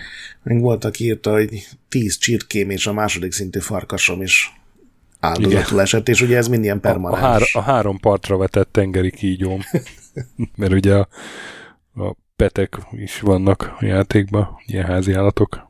Igen, úgyhogy azóta, ahogy olvastam, kicsit visszavettek ennek az intenzitásából, tehát csak arról van szó, hogy rosszul lőtték be a, a hangja agresszivitást, de hát ez engem az ilyen régi Warcraftos eseményekre emlékeztetett, amikor így váratlanul történtek meg dolgok. Nyilván azért mosolyogva mondom, mert nekem nincsen száz épített bázisom a Valheimben. Aztán legőrültebb Elden Ring végigjátszás írod. Én fel voltam készülve sok mindenre, így a cím alapján, hogy nem tudom, krumpli helyett most csillagtökkel játszák végig, de de ez, hogy a, ez a Miss Mika nevű Twitch streamer, ez gyakorlatilag nem is egy Elden Ringet játszik végig, hanem rögtön kettőt, szimultán és az egyiket a kezeivel irányítja hagyományos módon, másikat meg a lábaival egy ilyen tánc matracon ugrálva, vagy dancepaden. Hát ez, ez, ez egy új szint. és ráadásul azt csinálja, hogy ugyan, tehát párhuzamosan kell haladnia mind a két játékban és egyszerre próbálkozik mind a két játékban ugyanazzal a szörnyel, és ha az egyik szörnynél meghal a karakter, akkor a másiknál is direkt meghal, hogy megőrizze a kontinuitást. Amennyire néztem, az első nagy bosszig ment el, tehát igen, igen, a Margitig jutott el. Margit, de hát már nekem szerintem az, hogy, hogy kimenjek az első, lemenjek az első lépcsőn, már az nehézséget okozna két játék van egyszerre. Nem, hát e, igen, tehát hogy egyszerre két játékra figyelni, akármilyen könnyű játék is, az, az önmagában egy tök nehéz dolog. Igen, és az már tényleg az alig jön le, hogy igazából táncszőnyeggel Elden ringezik, már ez is őrült. De közben még ugye Playstation-on is játszik a kezével, szóval ez a Two Elden Ring One Girl névre keresztel projekt, ez nem Csodálatos tudom, hogy folytatódni fog-e, de biztos vagyok benne, hogy már ilyen komoly tanácsok gyűltek össze, hogy hogy lehetne még ezt is megfejelni, hogy még nem tudom, az orrán pingponglabdákkal pöcögtet, vagy nem tudom. De igen, fantasztikus ötlet. De a csaj az már végigjátszotta egyszer-kétszer ilyen őrültebb módokon. Azt hiszem bongó kontrollerrel, vagy valami, valamivel, vagy pont a dance paddel valamelyikkel végigjátszotta korábban. Úgyhogy ez már egy ilyen új kihívást keresett. Hát nem tudom, én megnéztem a, egy részt a videóból, és kedven támad feltelepíteni ezt a új módot, ami sétaszimulátor csinál az Elden Ringben. Igen, hát nem nekünk való ez. Nem. De még nem is az, hogy nehéz, hanem hogy két játékra egyszerre figyelni, már nekem az teljesen cifi. Á, nem, ez a csajomra meg a gyerekeim nem tudok egyszerre figyelni. Aztán másolják a Valorantot. Na ezt viszont tudom milyen, ugye ez ilyen a Riotnak a, a League of Legends utáni League of legends ugye? Ez is ilyen 5v5. Ne, hát 5v5, de ez egy csak, FPS. Csak, csak hogy FPS, igen. igen, igen, igen. Meg modern környezet, nem fantazi, de igen. Igen.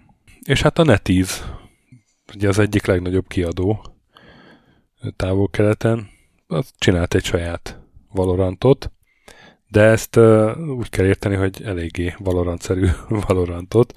Ez a Hyperfront a neve. Androidra meg iOS-re jött ki. De hát a Riot szerint nagyon-nagyon részleteiben is lenyúlt a Valorantot, és ezért perre megy Briteknél, Németországban, Brazíliában, Szingapurban, tehát több országban egyszerre bíróság elé viszik a ügyet. A NetEase az így a panasz után kicsit módosította a játékon, de, de rájött ennek ez nem elég azt akarja, hogy teljesen leálljon a Hyperfront. Hát kíváncsi vagyok, hogy ugye már volt a korábban a 90-es évek elején néhány ilyen perverekedős játékokban, hogy hát ez tényleg tök ugyanaz, és az ott azzal végződött, hogy az amerikai bíróság akkor kimondta, hogy hát tényleg ugyanaz, de ilyeneket nem lehet levédetni. De hát a NetEase-nek is volt egy ilyen, ugye nem is olyan régen, 2018-ban, amikor a PUBG-nek az akkori tulajdonosa, ami nem tudom mi volt talán a PUBG nevű cég, vélte úgy, hogy megsértették uh-huh. a mhm. jogait, és akkor peren kívül megegyezés lett a vége, és ugye részleteket nem tudni arról. Lehet, hogy ennek is az lesz, ugye a periratok között vannak ilyen screenshot összehasonlítások, és például a karakterlistában tényleg azt mondod, hogy csak más ruha, más skin van ugyanazon a karakteren, de tényleg tök ugyanúgy néznek ki. Itt nézem az egyik képet, és van egy ilyen hipster csaj nagy sárga pufi kabátban, meg zöld csapkában, és a Hyperfront verzióban zöld pufi kabátban és sárga sapkában van ugyanaz a. Tehát tényleg ugyanolyan cipője van, ugyanolyan farmere van, csak megcserélték a kabát meg a sapka színét tulajdonképpen. Még a póz is hasonló, amiben beállt, úgyhogy ezen a szinten szerintem van jogosultsága a pernek, csak azt nem tudom, hogy ezekért hogy lehet ma perelni, főleg ugye, hogy mondod, hogy ezek ilyen ázsiai bíróságok, hogy mi a gyakorlat, mik a törvények, mit lehet ténylegesen levédeni. Mm. Hát megfigyeljük aztán. Hát egyébként valószínűleg ez is peren kívüli megegyezés lesz, mert ilyenek egyébként, ott szoktak igen, végződni. Az szokott lenni. Aztán John Carmack ott hagyja Oculus-t. Ugye ő 2013-ban ment el az ID-tól, és elkezdett dolgozni a, a Oculus következő generációján, majd a szoftveren. Aztán a rákövetkező évben két milliárd dollárért megvette a Facebook az Oculus-t, ahol ugye a Zuckerberg az nagy lehetőséget látotta ugye a metaverzum meg egyebek miatt a, a VR-ban, és hát iszonyat erőforrás állt ott rendelkezésre, vagy lehetőség, hogy, hogy ebből legyen valami nagyobb durranás, de aztán így nem lett, és most a, a karmak az kiszáll az egészből, azt írja a üzenetében, hogy a, a termék az jó, ami van. Érdekes egyébként, mert egy, egy belső üzenetet rakott ki, mert hogy így megírta a kollégáinak, hogy ő most elmegy. Ez kiszivárgott a sajtónak, és akkor a sajtó az elkezdett így, így nem az egészet leközölni, hanem így csak így idézgetni belőle, ez nem tetszett a karmaknak, és akkor inkább kirakta az egészet a Egyébként netre, ez hogy, nem sokat javított az ilyen cikk Tehát, hogy Nem. én azt hittem, hogy a cikkek ilyen sutyó módon tudod, hogy kivágták belőle a mondat felét, és hogy tök nem azt jelenti, de De, nekem teljesen, teljesen a izé, in karakter ez a, a karmaknak, hogy ő egy ő egy ilyen nagyon gyakorlatias programozó csávó, és a hatékonyság érdekli, és, és ha valami így nem tetszik neki, akkor akár így tehát azt mondja, amit gondol, és hát ez ilyen nyersnek, meg bunkónak tűnhet, de nem, csak én, én igazából- úgy értem, hogy ezzel nem éltek vissza szerintem az újságok, mert nem, tehát az teljes üzenet Ja. talán még, még durvább, mint amik Ja, igen, igen, igen, igen. Ja, szerintem se, szerintem se, persze, persze, persze. Tehát uh, nekem is az jött le, hogy ami, amit az újságok írtak, azt, hát az, igen, ez volt a üzenet lényege, hogy azt írja, hogy őt, őt sérti, igazából ő, ő fájdalmat érez attól, hogy azt látja, hogy, hogy mennyire nem hatékonyan működik ez az egész uh, gépezet, a Facebook meg Oculus együtt, és ő mindig is keményen dolgozott az optimalizáláson, ugye hát ezt így a ID-s időkből ugye a gamerek azt tudják, és hogy ö, ha valami nem hatékony dolgot lát, amilyen durván nem hatékony, akkor az, az így fáj a lelkének, és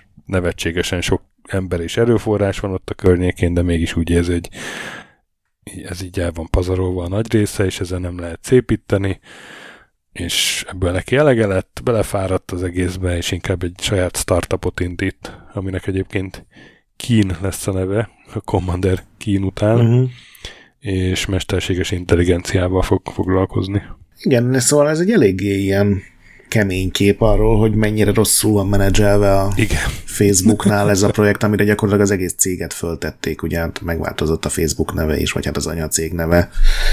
És azt mondja, hogy a, a VR tök jó, és hogy ő még mindig hisz benne, hogy ez a jövő egyik legfontosabb dolga lesz tech szinten, de hogy, hogy ezt így nem lehet megcsinálni, az nagyon valószínű, írja diplomatikusan. Igen, hát nagyon kíváncsi vagyok, hogy mi lesz ez a Keen. Hát gondolom most már ő a, tényleg azzal foglalkozhat, amivel csak akar. Ő ugye ilyen technológiai fővezére volt majdnem egy évtizeden keresztül a Facebooknál ennek az egész VR projektnek, tehát biztos vagyok benne, hogy kontaktok meg befektetők tömegesen állnak az ajtajánál, és azt tehet, amit akar, azzal foglalkozhat, amit akar.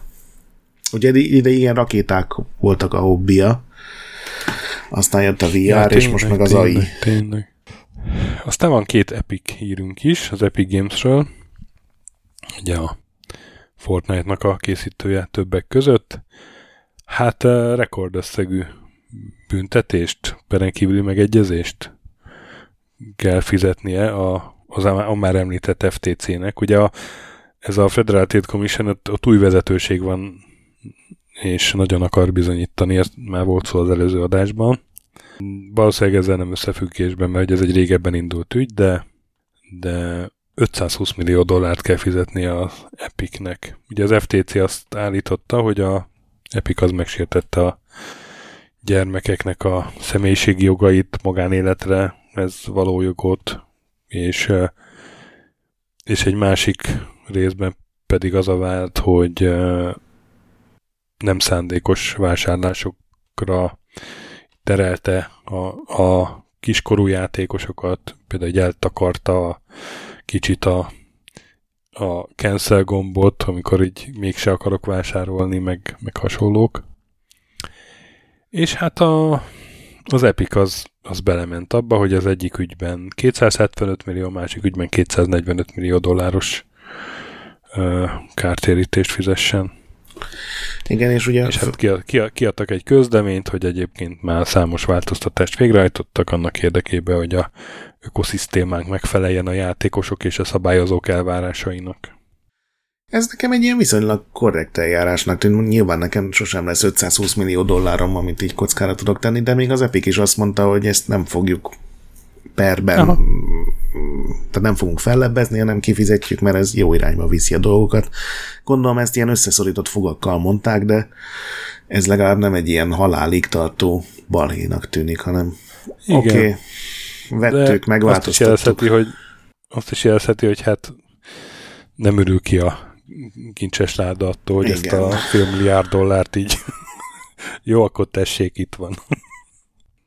A másik Epic hír, mm, sőt három is van, de akkor mondom a másodikat, hogy Kanadában lesz egy Fortnite per, mert három szülő összefogott, és beperelték a Epicet, mert hogy túl addiktív a Fortnite. De konkrétan tényleg ez a vád. Konkrétan ez a vád, és az egyik őjük gyereke állítólag 7700 órát tolt bele a Fortnite-ba két év alatt, ami, ami azt jelenti, hogy egy év az 8760 órából áll, hogy napi több mint 10 óra Fortnite-ozás volt két éven keresztül.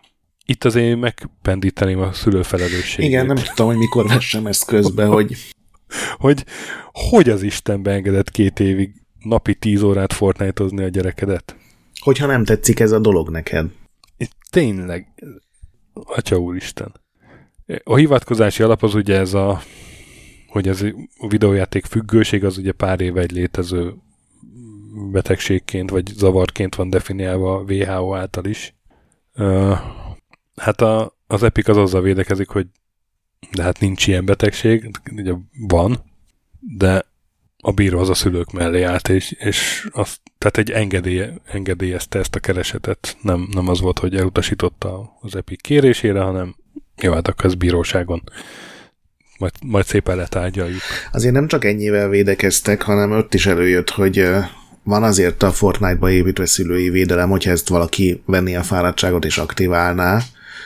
Ja, igen, Ö, akkor lehet, hogy nem, nem olvastam. Tehát csak egy rövidebbet olvastam. Például be lehet állítani a Fortnite-ban, hogy a szülőknek az e-mailjére hetente elküldje, hogy mikor és mennyit játszott a gyerek. Lehet kérvényezni, hogy a vásárlásokat szülői engedélyhez legyen kötve, és hát ők is felvetették azért, hogy azért van szülői felelősség ebben, és szerintem ez Persze, hogy ne lenne.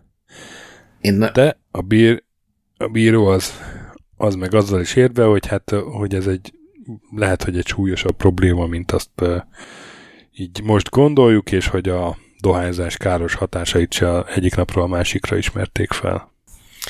hát ez a, És akkor vizsgáljuk meg közelebbről, meg ez a hasonlat nekem nem feltétlenül Á, nem, persze, szimpatikus, nem. de Nem, nem, ez semmiképpen nem áll meg ez a hasonlat. Ugye az egyik kémiai függőség, aminek ráadásul pontosan tudták a gyógyszergyártók a káros hatásait, csak elrejtették. Igen, meg hát, hogy ugyanak passzív dohányzásnak is vannak uh, élettani hatásai, olyan meg nincs, hogy passzív videójátékozás. Hát, mert nem nézel Twitch-et. Ja, hát jó, tényleg az az. Ja, de rákot feltehetően nem okoz tüdőrákot. Igen. Bár mondjuk az is lehet egy addikció, hogy, hogy Twitch-en nézed a...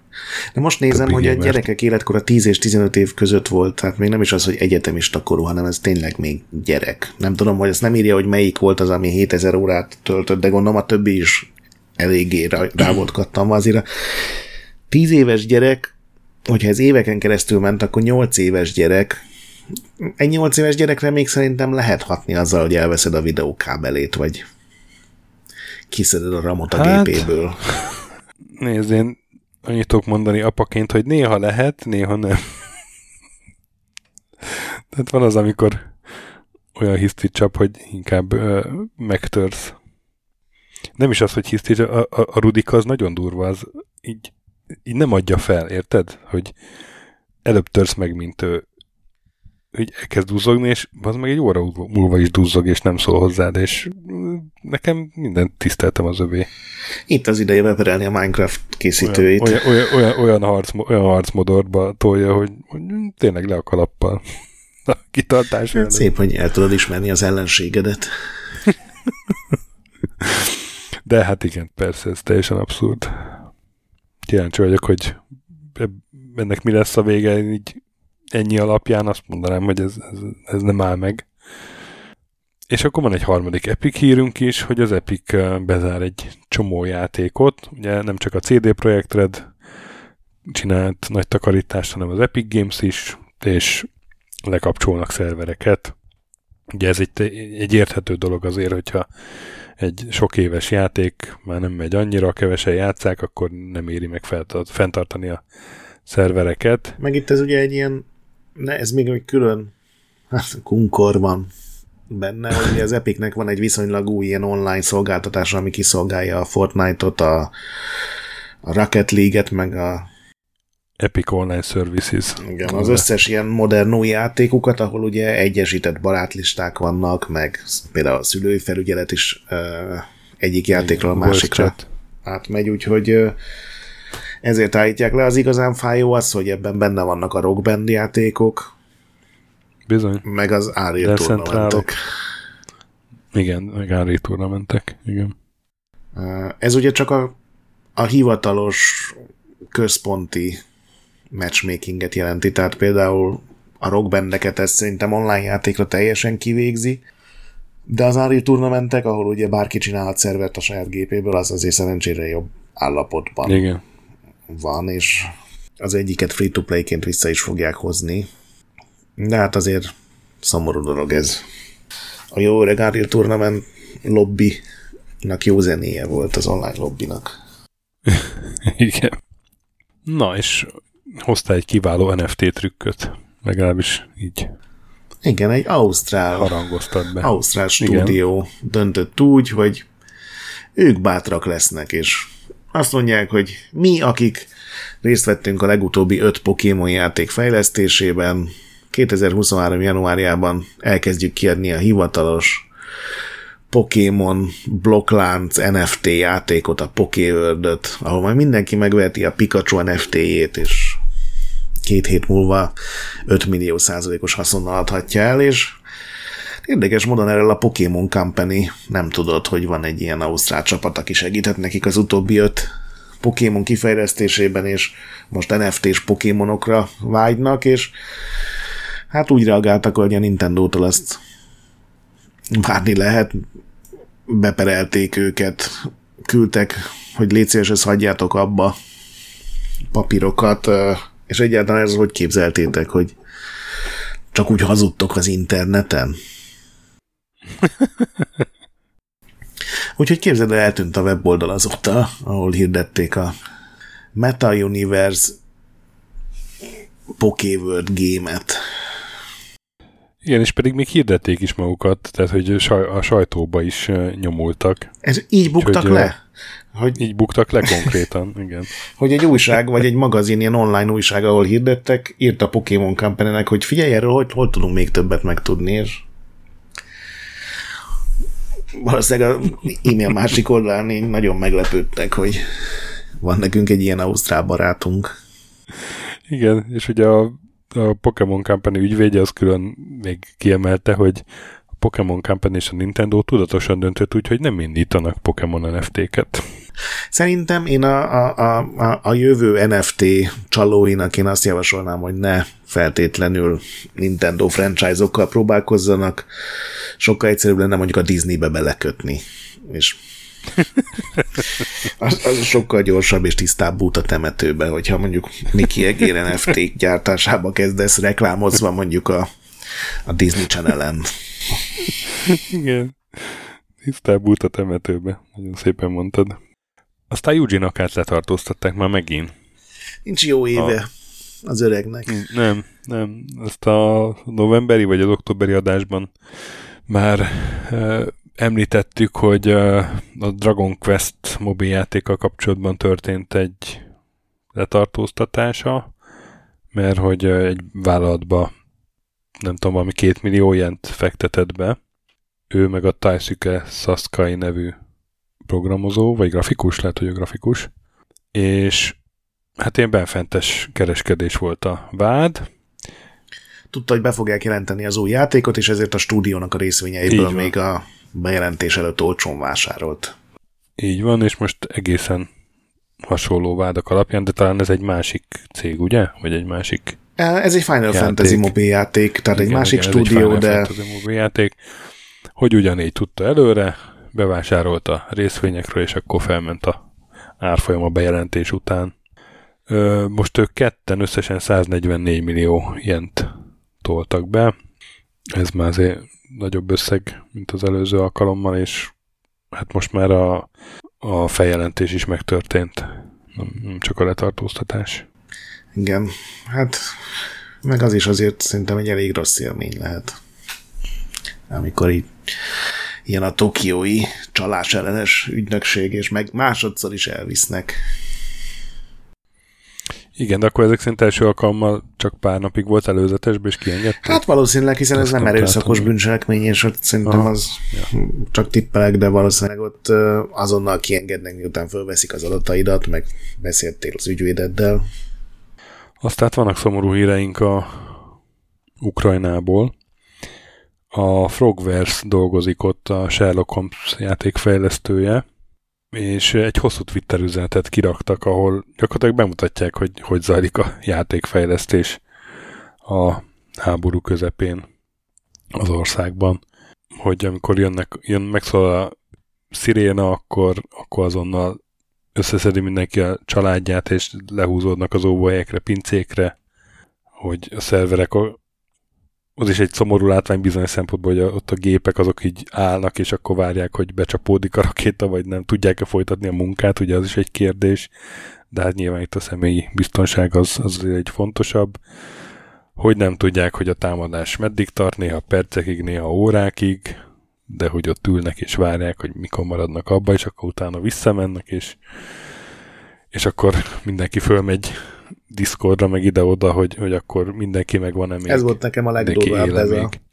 Nagyon durva, igen. igen.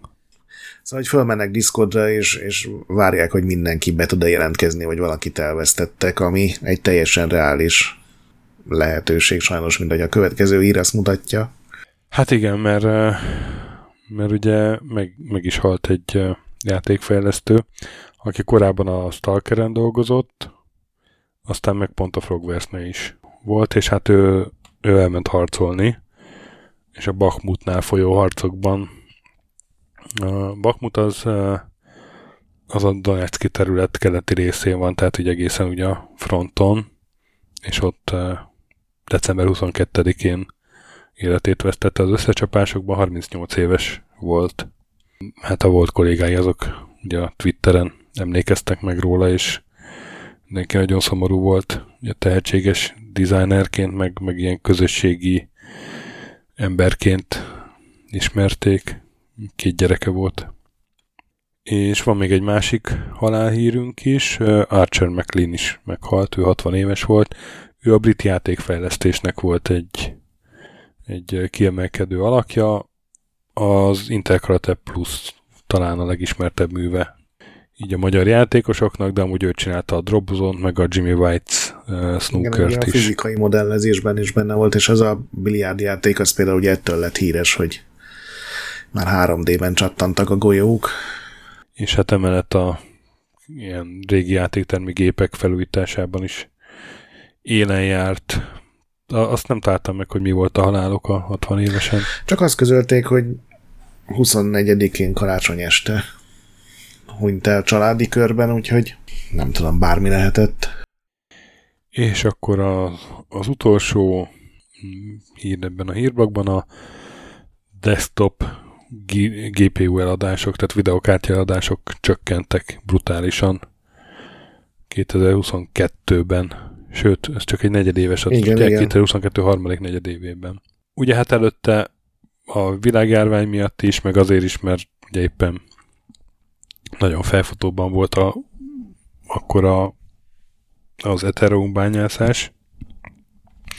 Ugye nagyon meg, meg uh, ugrott a kereslet a videokártyák iránt, és, és hát ez most visszaesett, mert ugye a bitcoin, vagy a, a kriptopiacon is vannak gondok, meg hát a, a járvány korlátozásokat is feladották már szinte mindenhol. Úgyhogy így közel 20 éves mélypontra esett a dolog.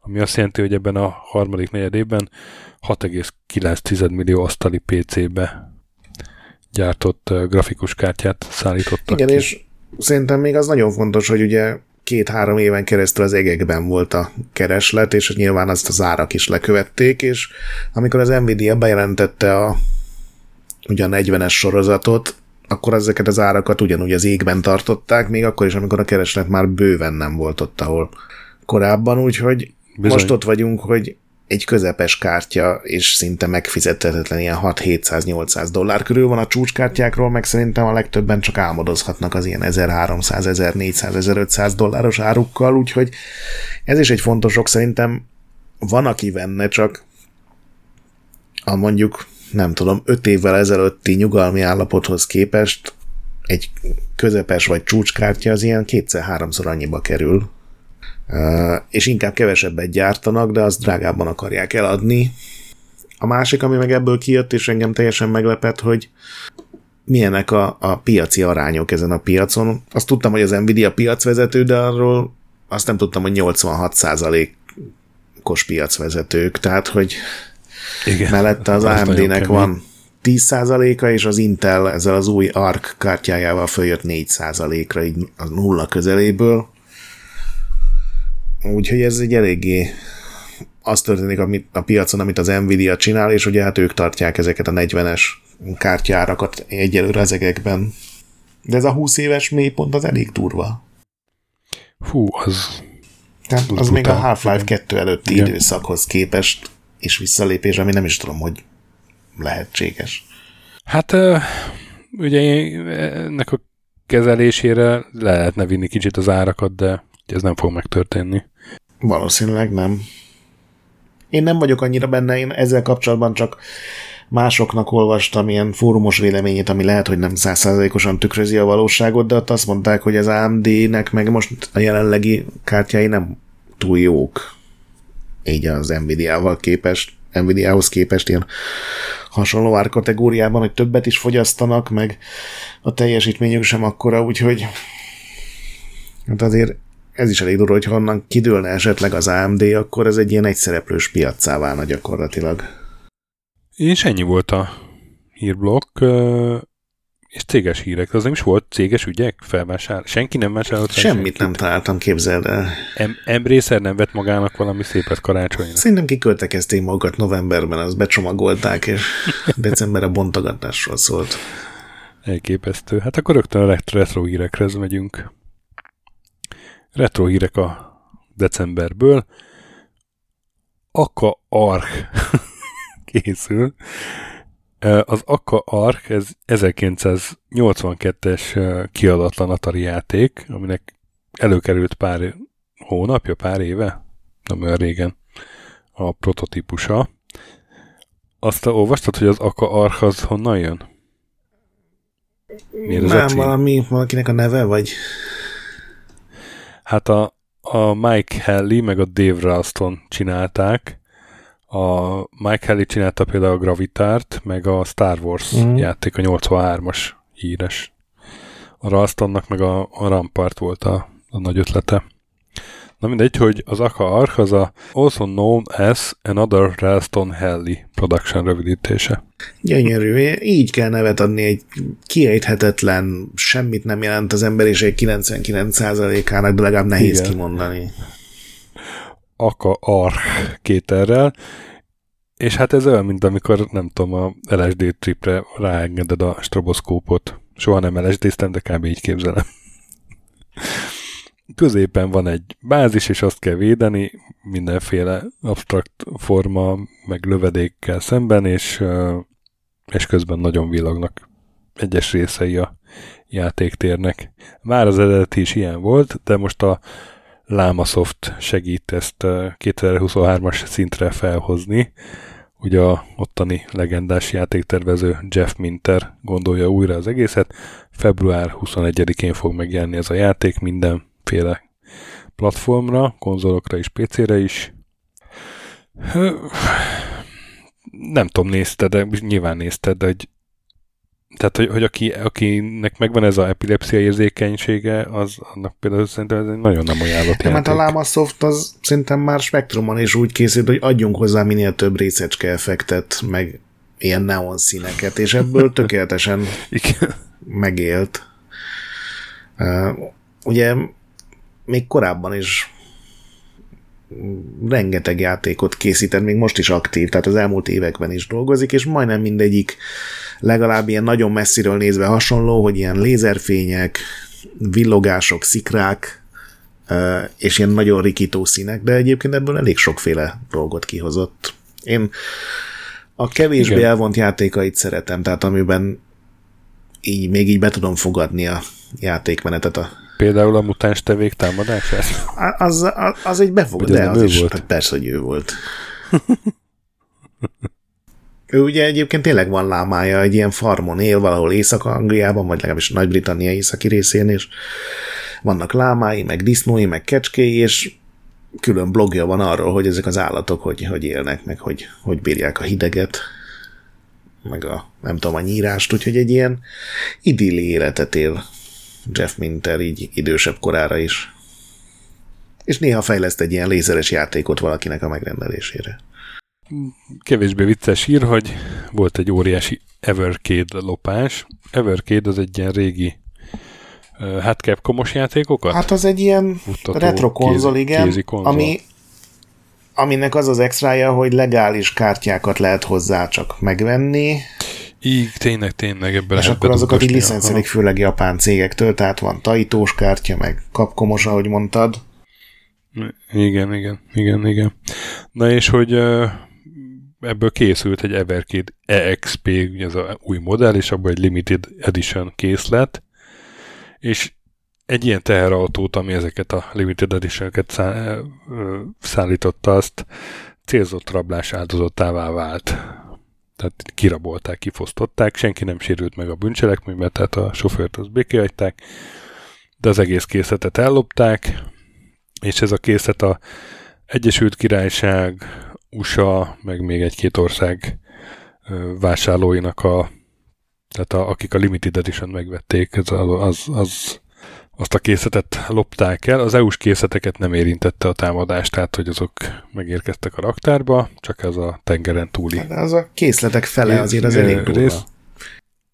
Az elég durva, igen, és ez a Blaze nevű cég, nek a CEO-ja írt egy, egy ilyen nagyon lesújtó üzenetet Andrew Byatt, hogy hát sajnos most, tehát akkor karácsonyra ezt nem tudjuk leszállítani, srácok, pont a valószínűleg a legelkötelezettebb rajongóknak, akik a Limited Edition-t megvették. De hát ugye ez olyan helyzet, hogy nem tudnak hirtelen előrántani új Limited Edition konzolokat, nyilván ezeket le fogják újra gyártani, és akkor megkapják, és a türelmet meg, meghálálják még egy-két ilyen bónusszal, ilyen ajándékkártya a későbbi rendelésekre, vagy kedvezmény, meg ilyeneket írt és hát felhívta a figyelmet arra, hogy, hogy kizárólag a fanstock.co.uk oldalon lehet megvenni a Limited Edition-t, és mindenhol máshol árulják a, az ország a lopott áru.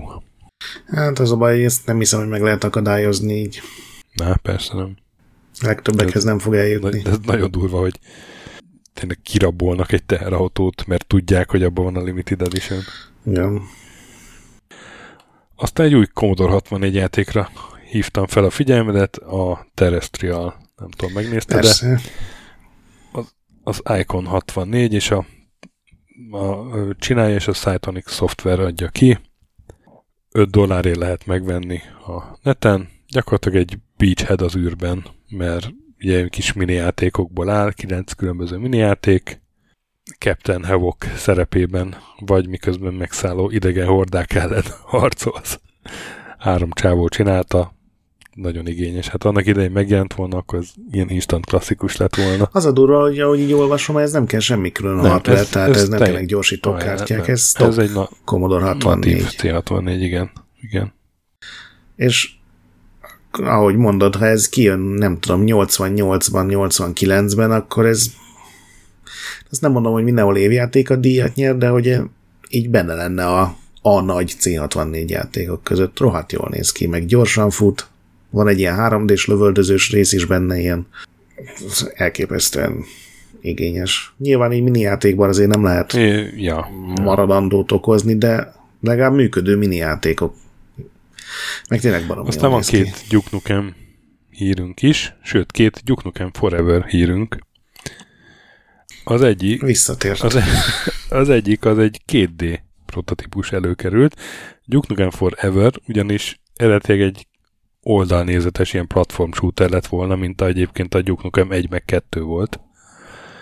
És oda akart visszatérni a 3D Realms, de aztán ezt elvetették elég hamar, de az egy prototípus elkészült belőle, és hát most előkerült, és ki is próbálhatom, fel is telepítettem, kipróbáltam, hogy ilyen pályarészletekkel lehet menni, meg lőni, tehát semmi értelmezhető játékmenet, de de annak idején ezt megjelent volna, ezt lehet, hogy örömmel játszottam volna.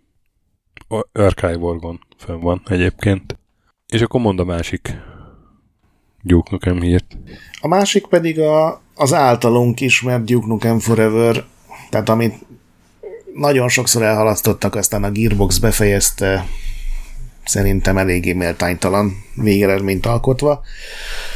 De ennek ugye nagyon sok korábbi verziója volt, amit mindig magazinokban megmutattak, mindig beígérték, hogy hát jövő évben ez megjelenik, és aztán megint nem hallottunk róluk három évre, és ez a 2001-es verzió, aki akkor olvasott újságokat, az biztos emlékszik azokra az ilyen Vegasos screenshotokra, amik akkor kijöttek belőle, néhány kép volt és semmi más, és pár éve azt hiszem, hogy lehet, hogy tavaly volt, kiszivárgott ugye ez a 2001-es verziónak valamelyik fejlesztőtől a forráskódja, és ugyan azt is ki lehetett próbálni, de hát az egy ilyen borzalmas, bagos, gyakorlatilag kezelhetetlen, mindennel inkompatibilis, inkompatibilis verzió volt, de néhány modder úgy döntött, hogy ez a játék megéri a rengeteg munkát, és ezért elkezdték összerakni azt. Tehát egy ilyen fogyasztható, kezelhető opciókkal rendelkező mai gépeken is tökéletesen futó verziót elkezdtek összerakni, és ennek az első szelete, egy tulajdonképpen egy ilyen demószerűség, néhány pálya az most vált karácsonykor elérhetővé. Szerintem majd erre is linkelünk. Ez egy normálisan telepíthető fájl, és én még nem próbáltam a Discordunkon volt, aki végigjátszotta, és azt mondta, hogy ez, hogyha ez ilyen 2001 körül megjelenik, akkor valószínűleg még ma is létezne a Duke Nukem, mert ez teljesen elfogadható minőség volt az akkori időszakhoz képest. Ja, hogy videó alapján még kellemes 2001-es játék lett volna. így kipofozva. És akkor egy bomba hír így a retroblok végén. Készül az Impossible Mission 3 a már említett Icon 64-en keresztül egy hivatalosan licenszelt Ezt nem is folytatás. értem. Hát ugye a jogtulajdonosan megegyeztek, bárki is legyen az, hogy akkor ők most csinálnak egy Impossible Mission 3-at. Nulláról készítik, és már ilyen korai gifen megnézhető, így, hogy a ügynök mászkál meg ugrál, Szerinted mennyit kérhettek egy 2023-as Commodore 64 játékhoz a jogokért? Két dobozt, meg egy marék makkot? Ötletem sincs, ötletem sincs. De hát ugye ez, ez nem egy akármilyen Commodore 64 játék, hanem az egyik legjobb Commodore játék, ami valaha készült. Ugye Dennis, Ka- Dennis Caswell csinálta a 84-ben a Epix adta ki, aztán a 88-as, a második rész, azt meg a, a Novotrade-nél ugye egy összetettebb, és szerintem legalább annyira jó, mint az első rész. Jó, de hát ugye a Commodore 64 kereskedelmi aranykorán pár héttel sajnos már túl vagyunk. De nem tudom. Ne. Én örülök, hogy elkészül, csak ez annyira furcsa, hogy így official license. Nagyon fura, hogy 2023-ban arról beszélünk, hogy hivatalosan készül a Impossible Mission 3, de ez a helyzet. Közel 40 évvel az első rész után. Ö, tehát a gifek azok jól néznek ki. Tehát el tudom képzelni, hogy Igen. ha lesz egy jó pályatervezés hozzá, akkor ez egy jó játék lehet. Én biztos ki fogom próbálni. Aztán hónap filmes sorozatos hírei decemberből kijött a nagy Last of Us trailer. Nem tudom, nézte, de... Megnéztem. HBO sorozat. Nem igénytelen, abszolút. Teljesen vállalhatónak tűnik. Igen, január 16-án indul, hát gondolom egy hónap múlva megbeszéljük az adásban milyen volt. És John Wick, még nincs elég... John Wick. szóval Derek Kolstad, John Wick írója. még nincs elég teher a vállán, úgy tűnik. Ugye ő, ő több videójáték franchise is zsonglőrködik, vagy meg akarja csinálni a film vagy sorozat adaptált, filmadaptációját, vagy, vagy már dolgozik is rajta. Ugye ő a melyiknél, Streets of Rage-nél került talán elő a neve? Legutóbb. Az volt múlt hónap, de szerintem tavaly legalább három filmnél mondtuk, hogy írja. Igen, igen. A My Friend Pedro is tető alá akarja hozni. Just cause kapcsolatba került elő a neve. És hát most a Shifu, vagy Sifu, ami a tavalyi évnek volt egy uh, ilyen indi sikere, ott ugye engem elriasztott az, hogy minden review szerint nagyon nehéz játék, bár jó játék állítólag. Most már megpecselték, és van benne nehézségi fokozat. Ah, na, akkor lehet, hogy kipróbálom. Majd ugye harcművészetet kell benne tanulni, meg művelni. Igen, ilyen lepukkant modern városban van ilyen kicsit ázsiai maffiás ízű, tehát nem ez az olasz maffia típusú sztori, és az volt benne ugye az extra, hogy ilyen roguelite játék, hogy minden halálnál öregszik egy évet, néha többet is a karakter, és viszont fejlődik, hiszen újabb tudásra tesz szert a próbálkozás során. Szerintem az első nekifutás tényleg nehéz volt, de most már teljesen kipucolták ezt a megközelíthetetlenséget belőle. Nem kivették, hanem annak is adnak lehetőséget, aki. Uh-huh. Na, az, az szimpatikus, akkor lehet, hogy rápróbálok viszont. Na és hát ebből akar csinálni a Derek Kolstad egy film, illetve hát ő, ő írja a forgatókönyvet. Aztán, hogy lesz ennek forgalmazója, azt még azért nem tudni, csak az, hogy ez a Story Kitchen nevű produkciós cég csinálná. Pont azt néztem egyébként, hogy ugye hónapról hónapra beszámolunk legalább három-négy játékról, amiből elkezdenek csinálni filmet, sorozatot, de szétnézve a 2023-as mozi meg tévés listákon azért nincs olyan sok még, tehát ez nem. sokáig tart, és időközben szerintem legalább a felük elhullik. Persze, persze. De ez mindig is így volt. Igen, csak tudod, beszéltünk, hogy most ez mekkora trend, de aztán így elnézve ez, ez, ez azért jóval lassabb robbanás lesz ez, mint persze, persze. néha vártam, vagy sugallottam. Ha már itt tartunk, Death Stranding film is lesz Kojima Productions és a Hammerstone Studios közösen csinálják, és a játék univerzumának új, tehát hogy azt kiterjesztik, új elemek lesznek, meg új karakterek. Azt nem tudom, hogy a régiek azok szerepelnek-e benne valamilyen szinten, például ugye Norman Reedus, de hát lesz egy ilyen, és Kojima szerint művészfilmes megközelítést akar. Tehát nem, nem egy akciófilmet, hanem igen, azt mondta, nagyon sok filmes stúdióval találkozott, és a legtöbben ígértek neki robbanásokat, meg CG-t, meg minden, és ő direkt oda ment ez a Barbariant gondozó mm, stúdióhoz, ahol inkább azt mondták neki, hogy nincs annyi pénzünk, de megcsináltad, amit akarsz, és most jelenleg Kojima azt is mondja, hogy ez a film nem azért készül, hogy rengeteg százmilliókat hozzon be, hanem hogy csináljon egy fantáziadús filmet, ami nem olyan lesz, mint a filmfel, vagy a játékfeldolgozások nagy része, hanem valami újat akar ezzel kezdeni. Bennem meg is szólalt egy vészjelző ettől. Hát, nyilván. A Barbarian az egy elképesztően népszerű film, én még nem láttam, nem tudom, te megnézted Nem, de még én se bakancs listán Nagyon pozitív a vízhangja, úgyhogy... Igen, csak úgy tűnik, hogy itt azért Kojima eléggé szabad kezet kap ebben, vagy, vagy hogy igen, az teljesen úgy tűnik. De, és az, az nekem pont a Death Stranding-nél derült ki, ez nem biztos, hogy jó dolog. És pont a Death Stranding-nek a narratív része, tehát hogy meséli a történetet, meg nekem ugye azok komoly gond, gondjaim voltak, meg vannak. Hát figyelj, Kojima szerintem nem fog úgy filmet csinálni, nincsen teljes kreatív szabadsága, mert akkor inkább azt mondja, hogy hát akkor kap be, akkor ja, csinálok filmet. Ja, csak így meg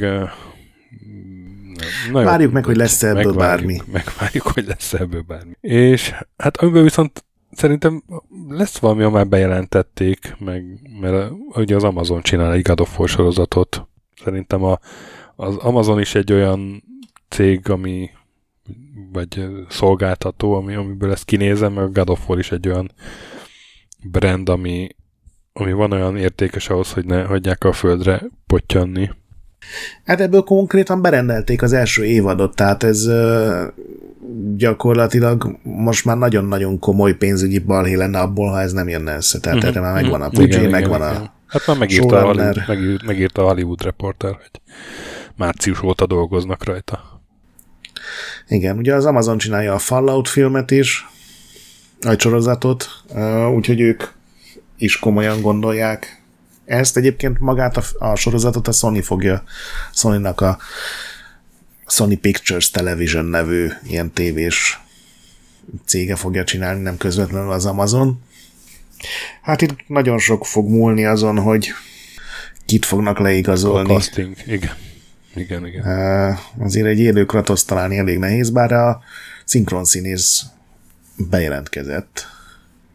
És ő igen. tényleg elég nagy darab, meg izmos ehhez. Igen, ő szívesen játszaná. Igen. Csak ugye le kéne borotválni a szép haját, mert ugye Kratos az hajatlan. Egyébként ez az új, új 2018-as nordikus Kratos lesz, tehát nem mennek vissza a görög korszakba.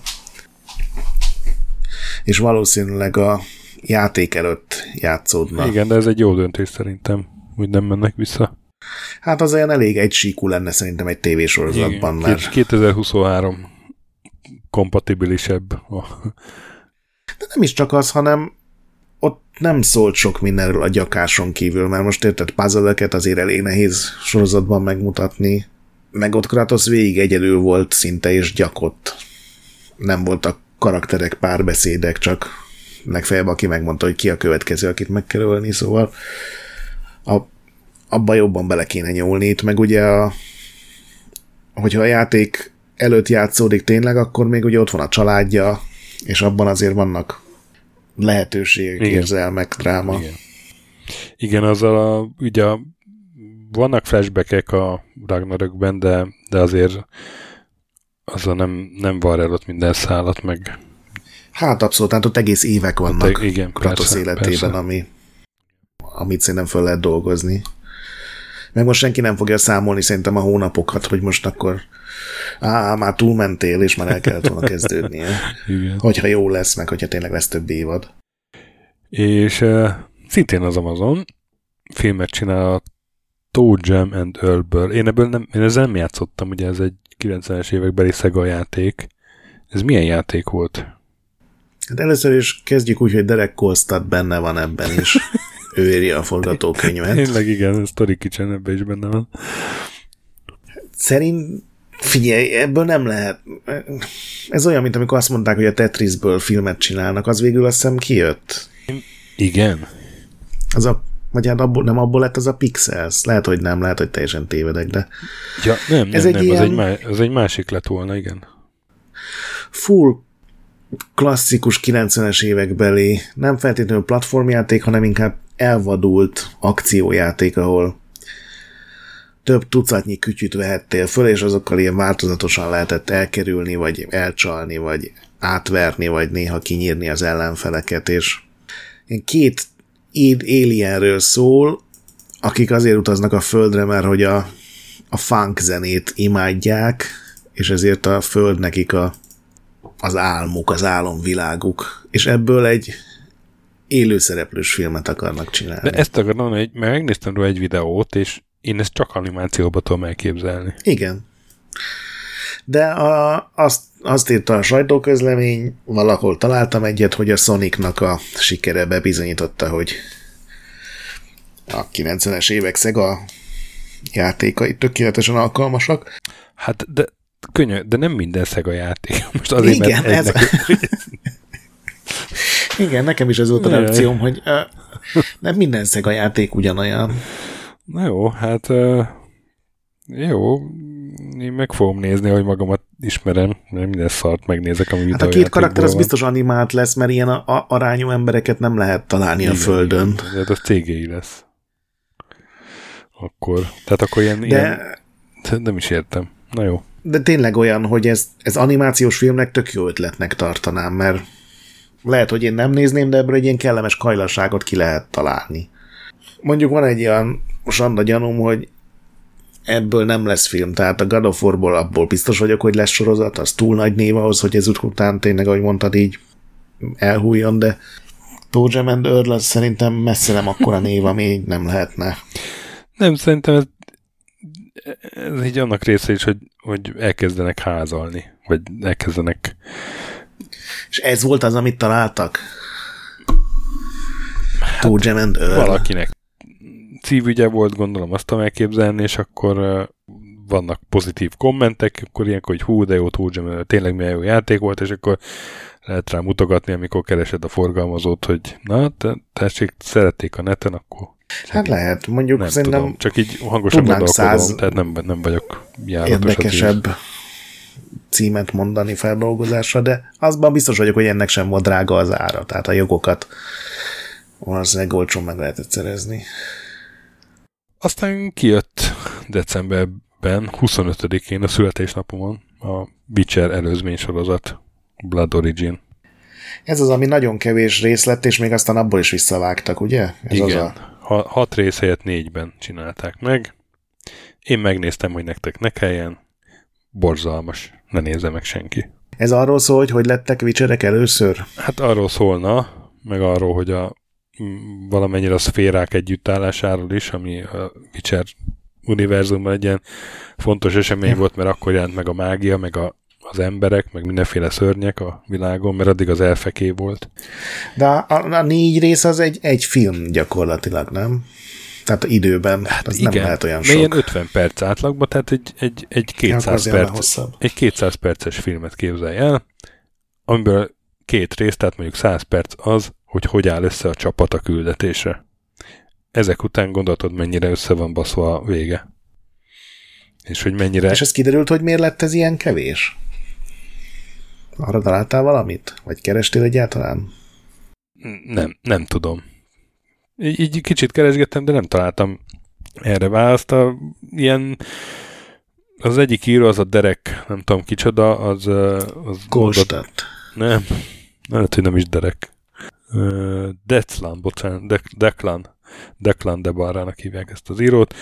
Ő ezzel kapcsolatban mondott olyat, hogy hát vagy egy kreatív döntés volt, hogy így, így jobban fog kijönni, meg feszesebb lesz, tudod, hogy a feszesebb lesz a narratíva, de hát a lónak a faszát, mert bocsánat, hogy teljesen uh, egyenetlen tempójú, mert mondom, az első két rész az ilyen el van nyújtva, meg meg az akkor lenne jó, hogyha nem tudom, egy két évados sorozat eleje tudod, akkor belefér az, hogy két rész, amíg összejönnek a, hát igen, a vagy csapat. 12 rész, vagy 24, amikor igen, igen, bőven igen. van idő. És aztán kétségbejtően silány izé, idejét múlt fantasy toposzok. Semmi más én nem megnéztem tudtak. a trélert, és én a witcher sem nézem, tehát nem azért, hogy meghozza a de én olcsónak tűnt. Tehát a kosztümök, a a CG, a helyszínek. Olcsó is, ilyen. igen. igen. Szerintem, szerintem az is van, hogy nem volt rá elég pénz, mert például van benne egy ilyen nagy város lázadás, és akkor öt ember lázadozgat. Teljesen hiteltelen. Igen. De, de, de a nagy része az, az egyszerűen, hogy a, a rossz kreatív döntések, vagy tehetségtelenség, vagy nem tudom, meg, meg mondjuk van egy-két színész, aki szerintem nem túl jó, de hát ott van például Michel jó, aki, nem tudom, hogy kell ejteni a nevét, aki egy csodálatos színésznő, és volt ez a ö, mind, mindenhol... Everything, everywhere, mindenhol, all at once. Egyszerre mindegyikjükben, nem tudom, mi volt a címe, hogy abba csodálatos. És ő tényleg bármit eljátszik, ő volt már bondlány, ő volt már ö, öreg néni, ő ninja nő, tényleg bármit eljátszik, de hát az is bármit eljátszik éppen ebbe a minden, mindenhol, mind, mind, egyszerre mindenbe. Úgyhogy, és akkor ehhez képest a, ott, ott izé, feszeng a szerepébe a Witcherben, mert egyszerűen nem írtak neki semmi olyat. Egy, egy régi családi kardot hajkurászik, aztán jó van, megtalálja. Ilyen, ilyen telj, tényleg a, a kő egyszerű motivációk és, és story elemek. Na, majd ezzel várjál a Dungeons and Dragons filmig, jó? De a Dungeons and dragons nem vártam el sokat, de tudod, a Witcherbe azért, azért... Igen, persze, persze, csak vicceltem. Már, már csak ha a játékból indulsz ki, ott is a, a milyen faszasztorik, meg mikrosztorik vannak, és uh, így ilyen teljesen le, lebutított a, a, a Witcherségétől megfosztott Witcher. Furcsa, hogy gondolom ez olyan volt, hogy így papíron három mondatban tök jól nézek, hogy csináljunk egy mellékszálat a Witcherek létrejöttéről, és aztán ennyi sikerült belőle ilyen. És akkor a vége az meg annyira össze van cseszve, hogy, hogy másnap kiadotta a Netflix hivatalos csatornáján, ott ez a Declan de balra, ott uh, ilyen defenzív pózba ül, és így magyarázkodik, hogy akkor hogy is kell érteni a végét. Ú, ez mindig jól jön. Magyarázzuk a bizonyítványt. De apa majdnem mindenki kettest kapott. ja. De ennél is nagyobb tragédiák zajlanak a világban egyébként. Arra gondolsz, hogy a villámpatkánynak lefőtt a kávé? Erre így nem gondoltam, nem arról őszintén. De azt hiszem, ugyanarról beszélünk, igen. Nem lesz Pikachu a Pokémonban, meg Es sem, mármint az anime sorozatban. 25 éve tart ez a sorozat, amit még gyerekként, gyerekként mi is néztük. Ennek során Es legalább két hónapot öregedett ennek során. Jó, hát pár évvel már idősebb, de azért nem telt el 25 év a, a világban. Gyakorlatilag arról van szó, hogy a legutolsó évadban spoiler következik, Ash és Pikachu megnyerték a Pokémon, nem tudom, világbajnokságot, vagy, vagy megyekettes kupát. Amit nem, hagy... ez, a, ez a legnagyobb bajnokság. A World Coronation Series döntője. Te a gyerekeid miatt képzett vagy a Pokémonban? Ezt, ezt kell leszűrnem, vagy csak utána néztél a hírnek? Képzettebb, mint szeretném, de ezúttal, a, ezúttal utána néztem. és úgy gondolták a kreatívok, hogy a csúcson érdemes abba hagyni, úgyhogy ez új Pokémon anime sorozat, ami még 25 év után is elképesztően népszerű világszerte, az új főszereplővel, új fő pokémonokkal fog indulni majd 2023-ban. Azért 25 év után már már szerintem normál dolog így nyugdíjazni est. Igen. Szerintem egyébként nem rossz döntés csúcson abba hagyni. Igen. 25 év, ez így szép, ezt így be lehet csomagolni, és akkor legalább van egy vége, ha valaki elkezdi nézni. Vagy valakinek a gyerekei, akkor így lehet reménykedni, hogy egyszer vége lesz. Mm, az is jó pár száz rész lehet. Aztán az utolsó filmes hírünk a Vakondok 5, avagy Stems Back című film, dokumentumfilm nem csak, hogy meg volt a bemutatója, ugye december másodikán volt az ős bemutatója, amikor mi ott voltunk, 12-én volt egy zárt körű bemutatója, aztán voltak még mindenféle vetítések a országszerte, év végén pedig YouTube-on kijött, megnézheti már bárki. Úgyhogy nézzétek meg, mi is benne vagyunk, de ne ezért nézzétek meg, hanem ennek ellenére nézzétek meg, mert egy nagyon jó, én megkockáztatom, hogy, hogy még még jobb, mint az előző, vagy, vagy legalábbis uh, több újdonságot adott nekem, nyilván azért, mert ez azért jobban belemászik a szürke zónába, hiszen arról szól, hogy a swapperek hogyan működtek a 80-as években, amikor még nem volt internet, de a játékcserebere és kalózkodás az legalább olyan elánnal zajlott, mint napjainkban, sőt, Igen, nekem is nagyon tetszett. A Sasával beszéltem vele, aki nek meg az előző rész jött be jobban, mert ő ismerte ezeknek a jó részét, ezeknek a sztoriknak, meg embereknek. Azt mondta. Amit még szerintem tudni kell, hogy ez egy ilyen olyan dokumentumfilm, hogy sajnos ugye ezt nem lehet korabeli felvételeket előásni ezekről a sztorikról, meg dolgokról, vagy legalábbis nagyon keveset. Uh-huh. De nekem még ezek a beszélő fejek is elképesztően élvezetesen tudták előadni, és szerintem nagyon jól van összevágva, nagyon jól van felépítve az íve a tulajdonképpen az egész sztori is van benne, hogy ez az egész zajlott, és aztán átment a nagyjából ugyanezek az emberek a ilyen telefonkártyás bizniszelgetésbe, meg hekkelgetésbe. Hát már amelyik igen, de hogy igen, az, az nagyon jó tesz neki, hogy, hogy nem csak a szepperekkel foglalkozik, hanem abban is, hogy milyen kultúrkörökbe mentek bele, vagy vagy termékenyítettek meg, vagy nem tudom, hogy mondjam, ugye a demószín is. Igen, igen, igen. Elég, eléggé visszatérő elem, meg hogy, meg hogy aztán mi lett velük, igen, hát volt, aki matáv telefonfülkét kötött amerikai BBS-re, meg volt, aki tele, izé, végtelenített telefonkártyákat csinált. Igen, szerintem nagyon jó sztorik vannak benne, és hogyha valaki nem volt benne a 80-as években ebben a közegben, akkor szerintem annyi újdonságot hall, hogy, hogy bőven megéri megnézni. Simán elrepült az a két óra, vagy Két, két és két fél, és fél talán, óra, nem? igen. És ö, nekem 12-én rám írt egy, egy ö, hölgyismerősöm, hogy hát itt láttalak a filmbe.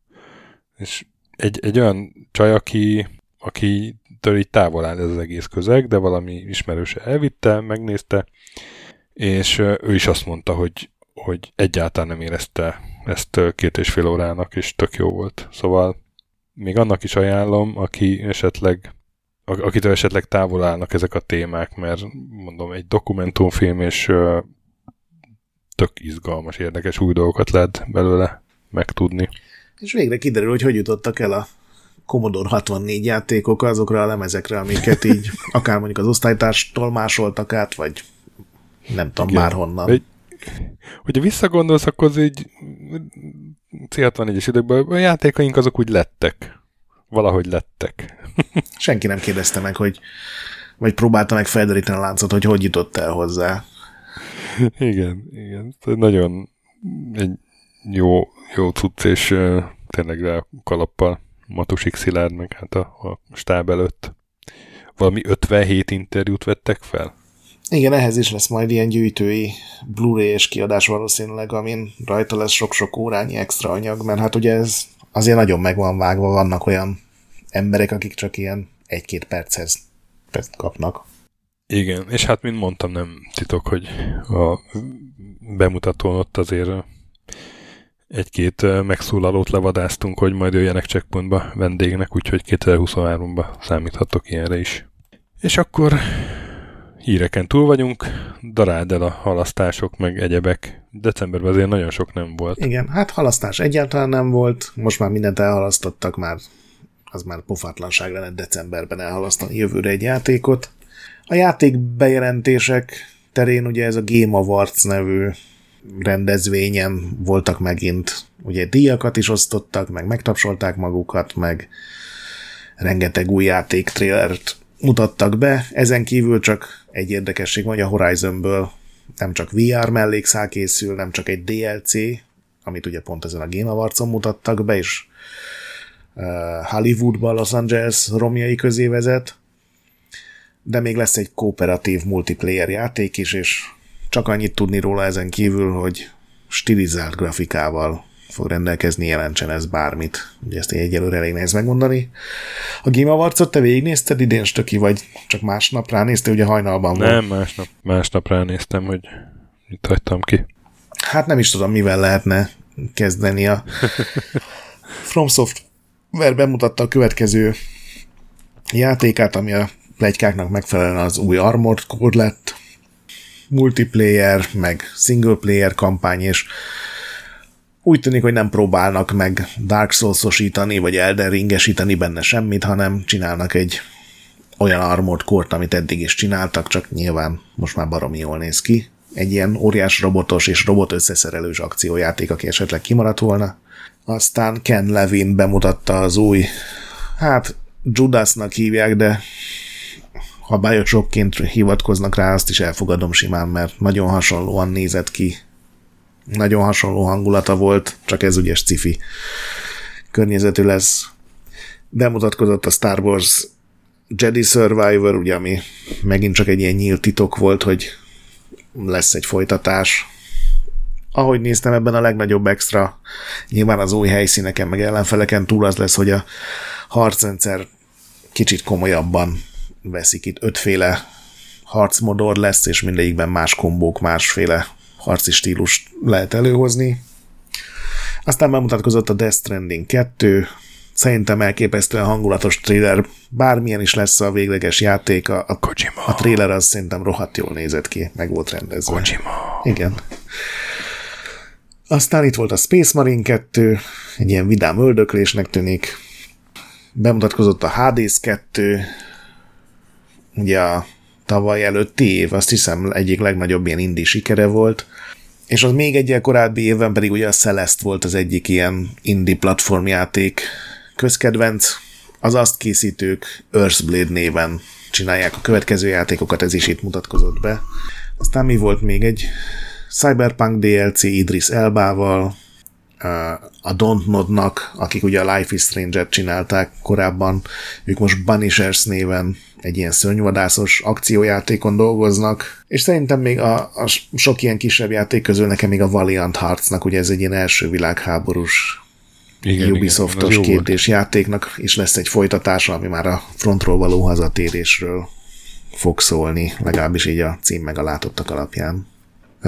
Hónap nagy megjelenései, ugye decemberben már viszonylag kevés ilyen szokott lenni, a Callisto protokollról már beszéltünk, megjelent a Marvel Midnight Suns, ami egy, uh, ugye a Firaxis csinálta, uh, és egy ilyen kártyás harcrendszer. A harcrendszer szerintem nagyon jó benne, uh, kártyákkal lehet a különböző karaktereket, mindig három karaktert vihetünk magunkkal, és az ő kártyalapjaikból lehet egy-egy körben megtervezni a cselekedeteinket, interaktív környezet van, lehet haigálni az ellenfeleket. Ez a része nagyon jól működik, de az a story, meg beszélgetős részek, meg mindenki egy ilyen villában lakik, és ott így nem tudom, tévét néznek, az a része szerintem így a várakozásokat messze alulmúló lett.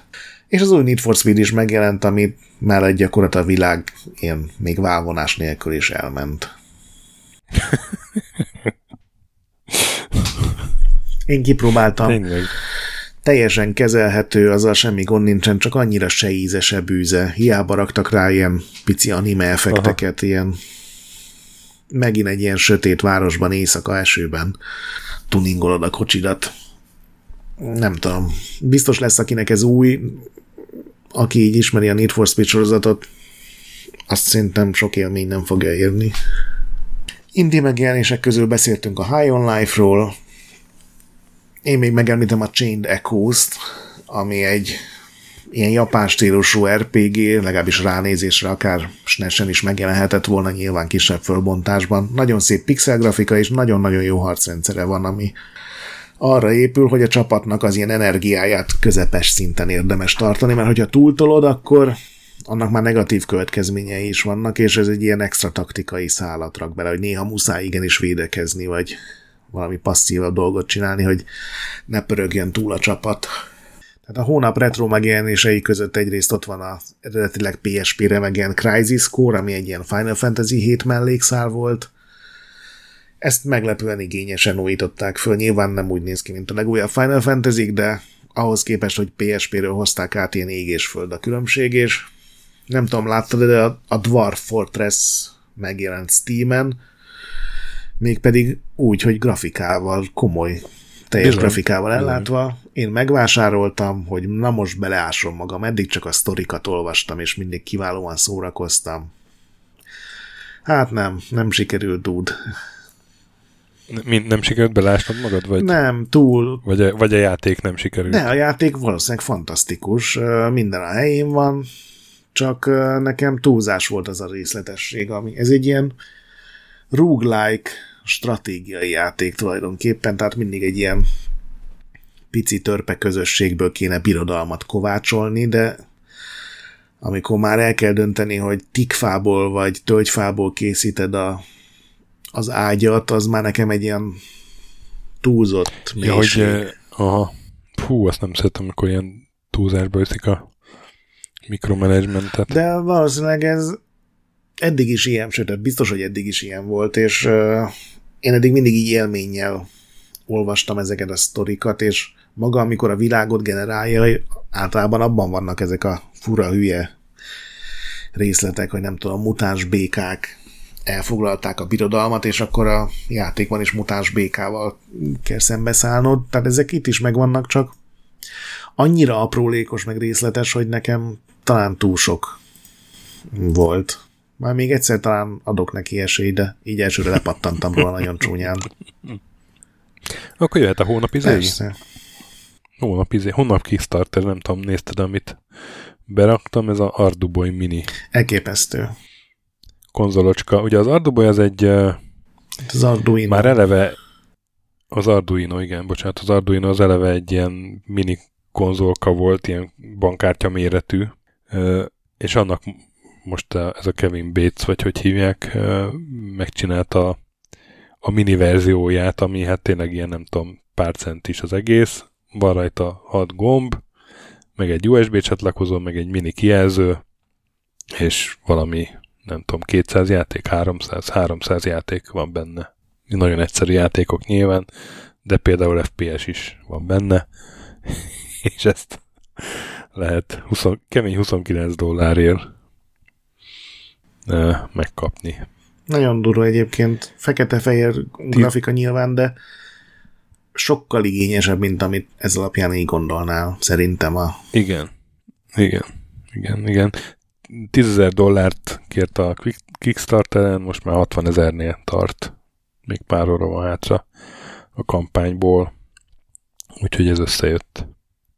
És akkor a hónap random retro ajánlata, illetve triviája. Készültél? Nem készültem, de megoldom izomból. Legalábbis a hónap random retro ajánlatát. Megjelent ugye a Shadows Overloading, egy oh. uh, fekete-fehér pálcika a... figurás Aha, igen, igen. Akkor az előző loading játéknak valami folytatása? Nem feltétlenül folytatás, az ugye egy ilyen vadnyugati őrület igen, volt. Az volt a West of Loading. Igen. Ami, amire nagyon sokáig tartott, hogy rávegyem magam, de aztán nem tudtam letenni, amíg végig nem játszottam. Azt én ajánlottam igen, igen. Neked. Ez pedig előre úrik így 30 évet, tehát ilyen 1920-as évek Amerikája, plusz Lovecrafti hangulat, pár dolog megváltozott benne, a harcrendszer például sokkal jobb lett, sokkal változatosabb, sokkal taktikusabb, sokkal több helyszín van benne, mert ilyen világokra van felosztva, és minden fejezet egy másik helyre víz. Természetesen utána is el tudsz buszozni visszafelé, tehát mindent ki tudsz maxolni. Talán nem annyira vicces, talán a western környezetben több geget tudtak így elrejteni, de hát elképesztő poénok vannak ebben is, de most ez az új rész, nem erről akarok beszélni, meg nem is a West of Floatingról, hanem ennek az egésznek a, a gyökeréről, ez a Kingdom of Floating, nem tudom, te játszottál-e vele? Nem, de tudom, ez egy MMO. Ez egy uh, MMO, igen, igen. És az talán én böngészes? Igen, böngészes, fut teljesen ingyenes. Igen, igen, igen. Nem tudom, évtizedek óta fut, és ezért ma már ilyen gigászi mennyiségű őrülettel van tele, már a kasztok között ilyen teljesen elvetemült. Ja, igen. Hát az valamelyik nában még, még a triviát is abból csináltam, hogy ott volt az, hogy elromlott a szerver, és akkor az elromlott szerverek lett a ellenség a játékban. Igen, és én most a Shadow Floating kapcsán beléptem, még a régi karakterem képzeld el élt, és játszogattam vele, és teljesen jó ez is. A, a tárgyleírásoktól kezdve a helyszínekig minden annyira vicces, ilyen, ilyen bolondosan vicces, de néha ilyen tök mély célzások, vagy ilyen, tudod, ilyen utalások is vannak benne, úgyhogy én, én mindenképpen ajánlom ezt kipróbálásra, nem feltétlenül MMO-ként, mert hát nyilván nem tud egy World of Warcraft-tal, vagy akármi mással vetekedni, de arra, hogy elcseszél vele fél órát, egy órát tökéletesen alkalmas és ingyenes. Tök jó. Az én random retro ajánlatom, én nagyon egyszerűen oldottam meg egyben jelentést teszek a játékról, így 2023-ban ez a Impossible Mission 1-2, ha már a három szóba jött, mégpedig abban az apropóból, hogy karácsonyra kaptam egy C64 minit, oh. és mi volt az első, amit kipróbáltál? Az Impossible Mission volt az első, és joystickkal, ami sokkal kényelmetlenebb annál, mint amire én emlékeztem. De azért csak végigjátszottam az Impossible Mission-t, és akkor rámentem a másodikra is, és az, a, azt nem játszottam végig, de így több tornyot megcsináltam, és kiválóan szórakoztam 2022 végén is ezekkel a régi játékokkal, és, és ugyanazzal a felszabadultsággal, izgatottsággal, örömmel álltam hozzá. Na. Gyerekek is nézték, hogy api milyen ügyes. Mert nyilván ők is megpróbálták, de hát ők... Ők nem ügyesek. Még azért... Tehát a joystick az nekik nézték, hogy mi ez. Mit hoztál a lakásba, fater? a joystickot így, így, nem, így nem bírták feldolgozni, így nagyon ügyetlenek voltak uh-huh. vele. Cukik voltak, de hát én meg uh, leültem, és, és akkor Impossible mission szóval ezen felbuzulva akkor le is döntöttem, hogy ez lesz a, a random retro ajánlat. Úgyhogy ez még mindig ilyen jó játék, akkor ajánlom. Az még mindig ilyen jó játék. És Trivia? Trivia, mire jó az Amiibo rovat következik, tudod, ezek a... Í.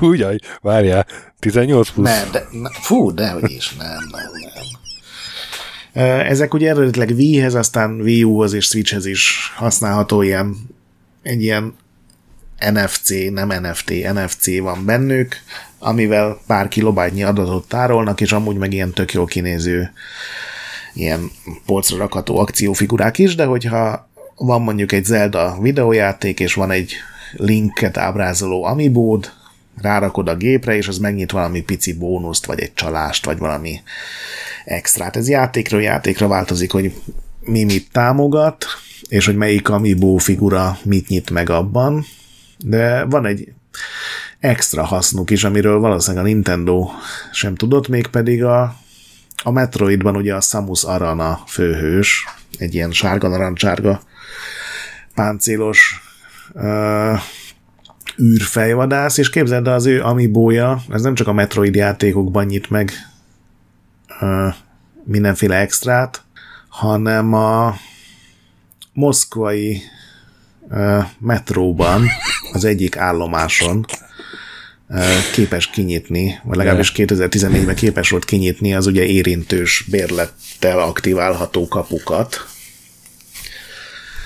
Sajnos csak az egyik állomáson működött, tehát kimenni már nem nagyon lehetett a metróból vele, és ahogy így utána kerestem, sajnos találtam egy olyat is, hogy a kaput kinyitotta, de utána az azonnal becsukódott, tehát tulajdonképpen egy kicsi átverés volt ebben a hírben, de én beleállok a fake news gyártásba, és én azt mondom, hogy Samus Aran az egyik metró megállóban igenis kinyitotta a kapukat.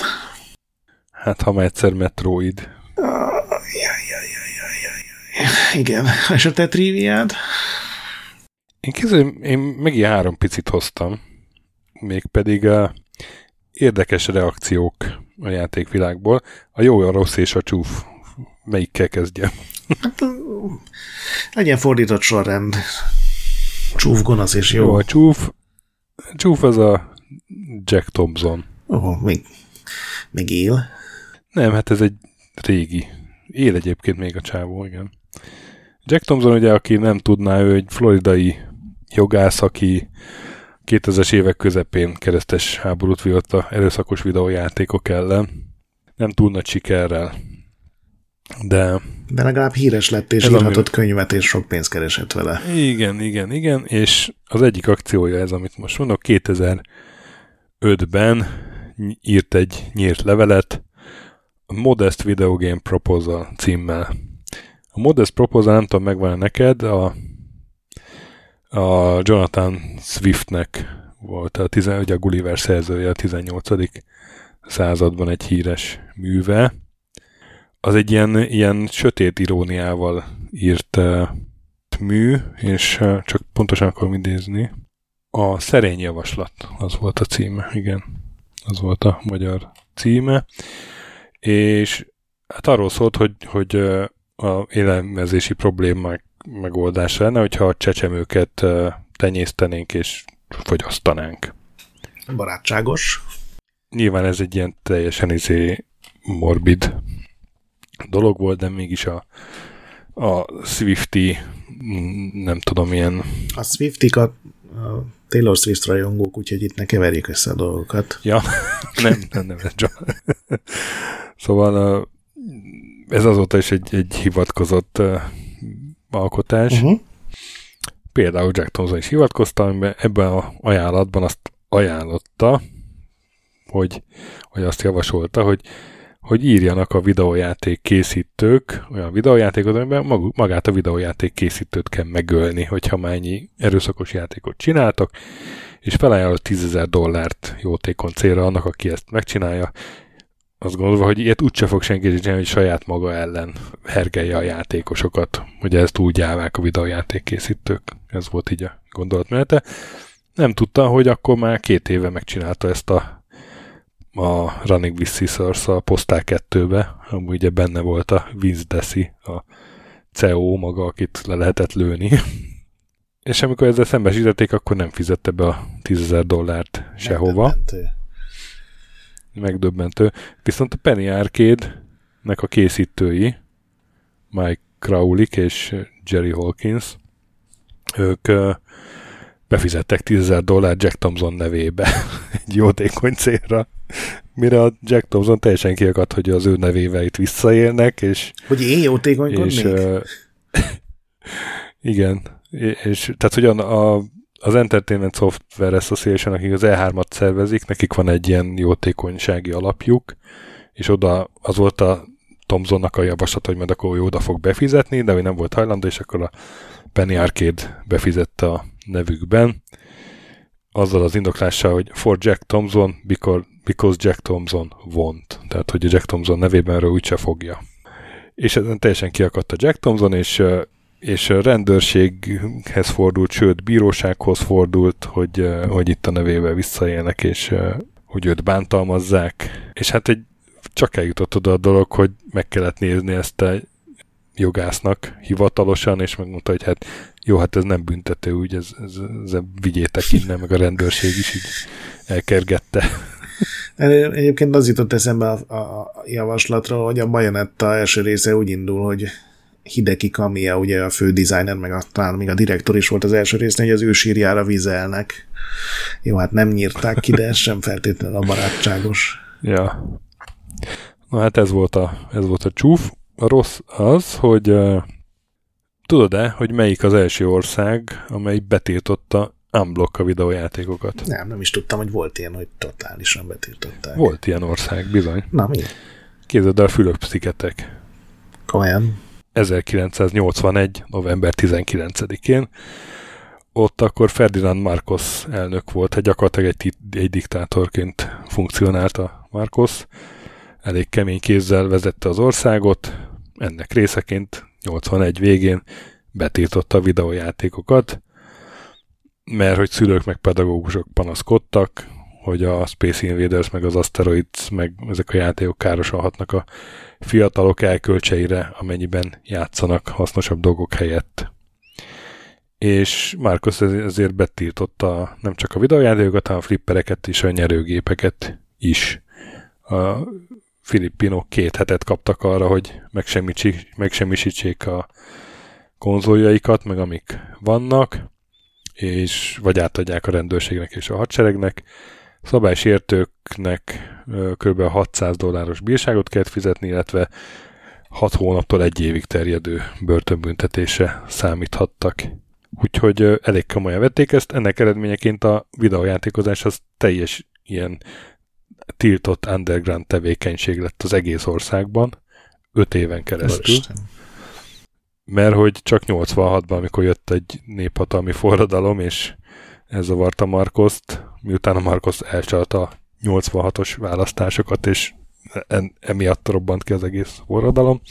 Tehát azután törölték el ezt a rendeletet, és, és akkor onnantól megint lehetett videójátékozni, de öt éven keresztül ez egy, egy, egy államilag üldözött ilyen tevékenység volt. Durva.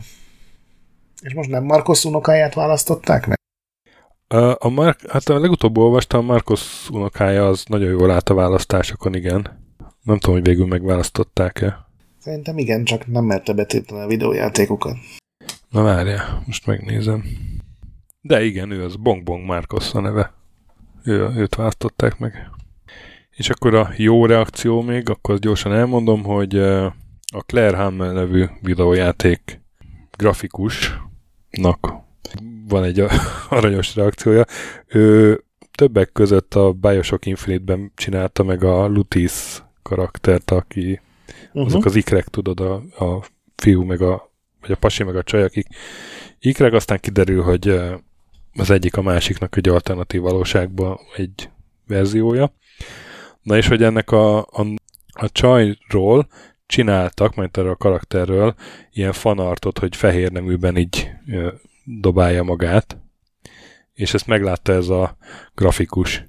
És ezen annyira kiakadt, hogy már nem azon, hogy egyáltalán hogy vetköztetik rá a karakterét, hanem hogy, hogy anakronisztikus ruha volt a csajon.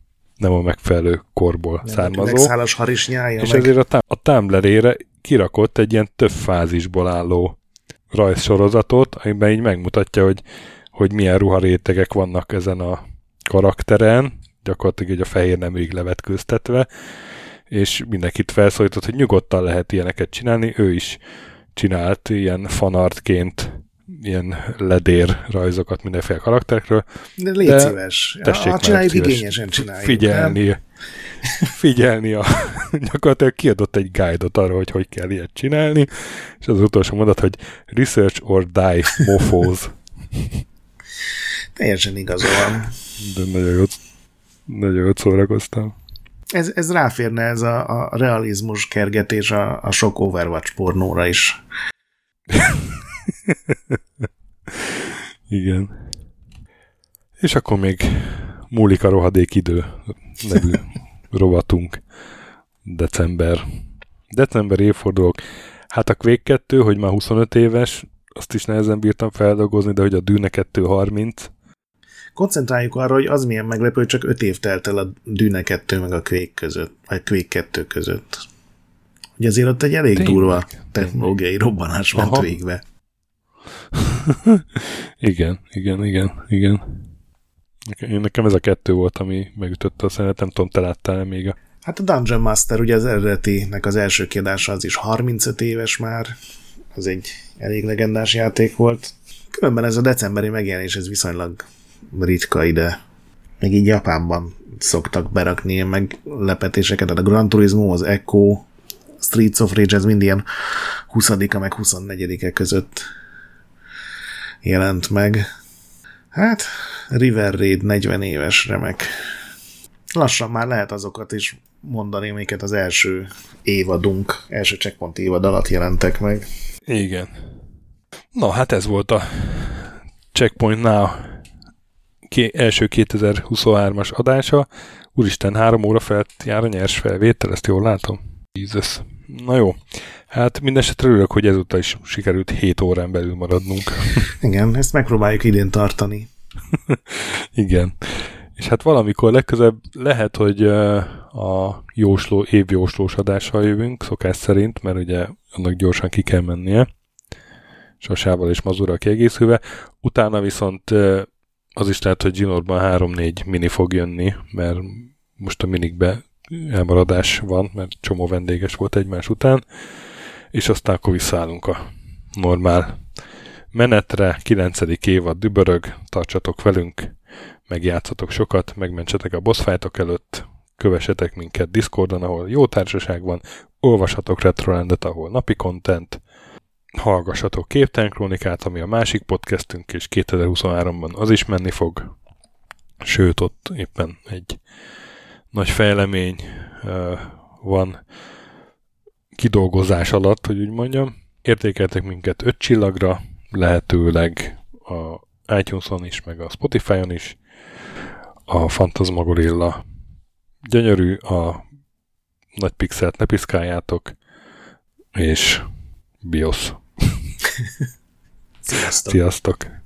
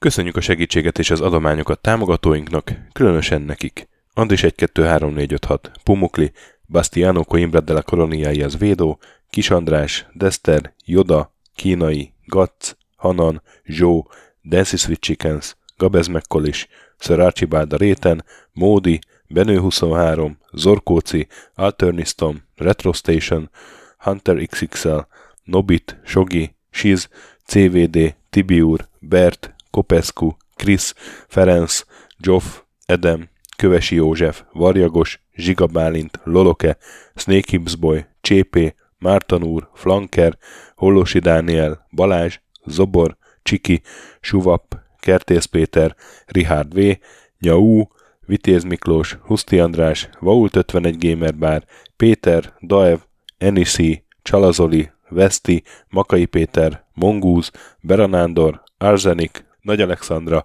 Andrew Boy, Fogtündér, Szaszamester, Kviha, Mazi, Tryman, Magyar Kristóf, Krit 23, Kuruc Ádám, Jedi, Harvester Marc, Igor, Pixelever, Oprüke, Estring, Kecskés János, MacMiger, Dvorski Dániel, Dénes, Kozmér Joe, Sakali, Kopasz Nagyhajú, Colorblind, Vic, Furious Adam, Kis Dávid, Maz, Mr. Corley, Nagy Gyula, Gergely B., Sorel, Naturlecsó, Devencs, Kaktusz, Tom, Jed, Apai Márton, Balcó, Alagi úr, Judgebred, László, Opat, Jani bácsi, Dabroszki Ádám, Gévas, Zabolik, Kákris, Logan, Hédi, Tomiszt, Att, Gyuri, Kevin Hun, Zobug, Balog Tamás, Ellászló, Gombos Márk, Valisz, Hekkés Lángos, Szati, Rudimester, Sancho Musax, Elektronikus Bárány, Nand, Valand, Jancsa, Burgerpápa Jani, Deadlock, Híd Nyugatra Podcast, Lavkó Maruni, Makkos, Csé, Xlábú, Simon Zsolt, Lidérc, Milanovic, Ice Down, Typhoon, Zoltanga, Laci bácsi, Dolfi, Omega Red, B. Bandor, Polis, Vanderbos parancsnok, Láma szeme, láma szeme sötétkék, Totó, Éljen a baba, és ezt büszkén olvasom, ne? KFGK, Holdkor, Dwarf, Kemi 242, Obert Motz, Szekmen, LB, Ermint Ervin, TR Blaze, Nyek, Emelematét, Házbú, Tündér Béla, Adam Kreiswolf, Vagonköltő, Csemnicki Péter, Német Bálint, Csabi, Mandrás, Varegab, Melkor 78, Lemon Alvarez, Csekő István, Schmidt Zoltán, Bobesz 5, Kavicsok a Margon Félix, Luther, Hardy, Rozmi, Glezman, Brusnicki Péter, Ned, Elgringo, Szféra Karcoló, Glisz Gábor, Q, Mentolos Kolbász, Gliscard, Albin, Zsovez, Invi, Tomek G, Gucci Mentál, Dreska Szilárd, Kapi, I Love Hitagi és Bodó Roland. Nagyon köszönjük nekik!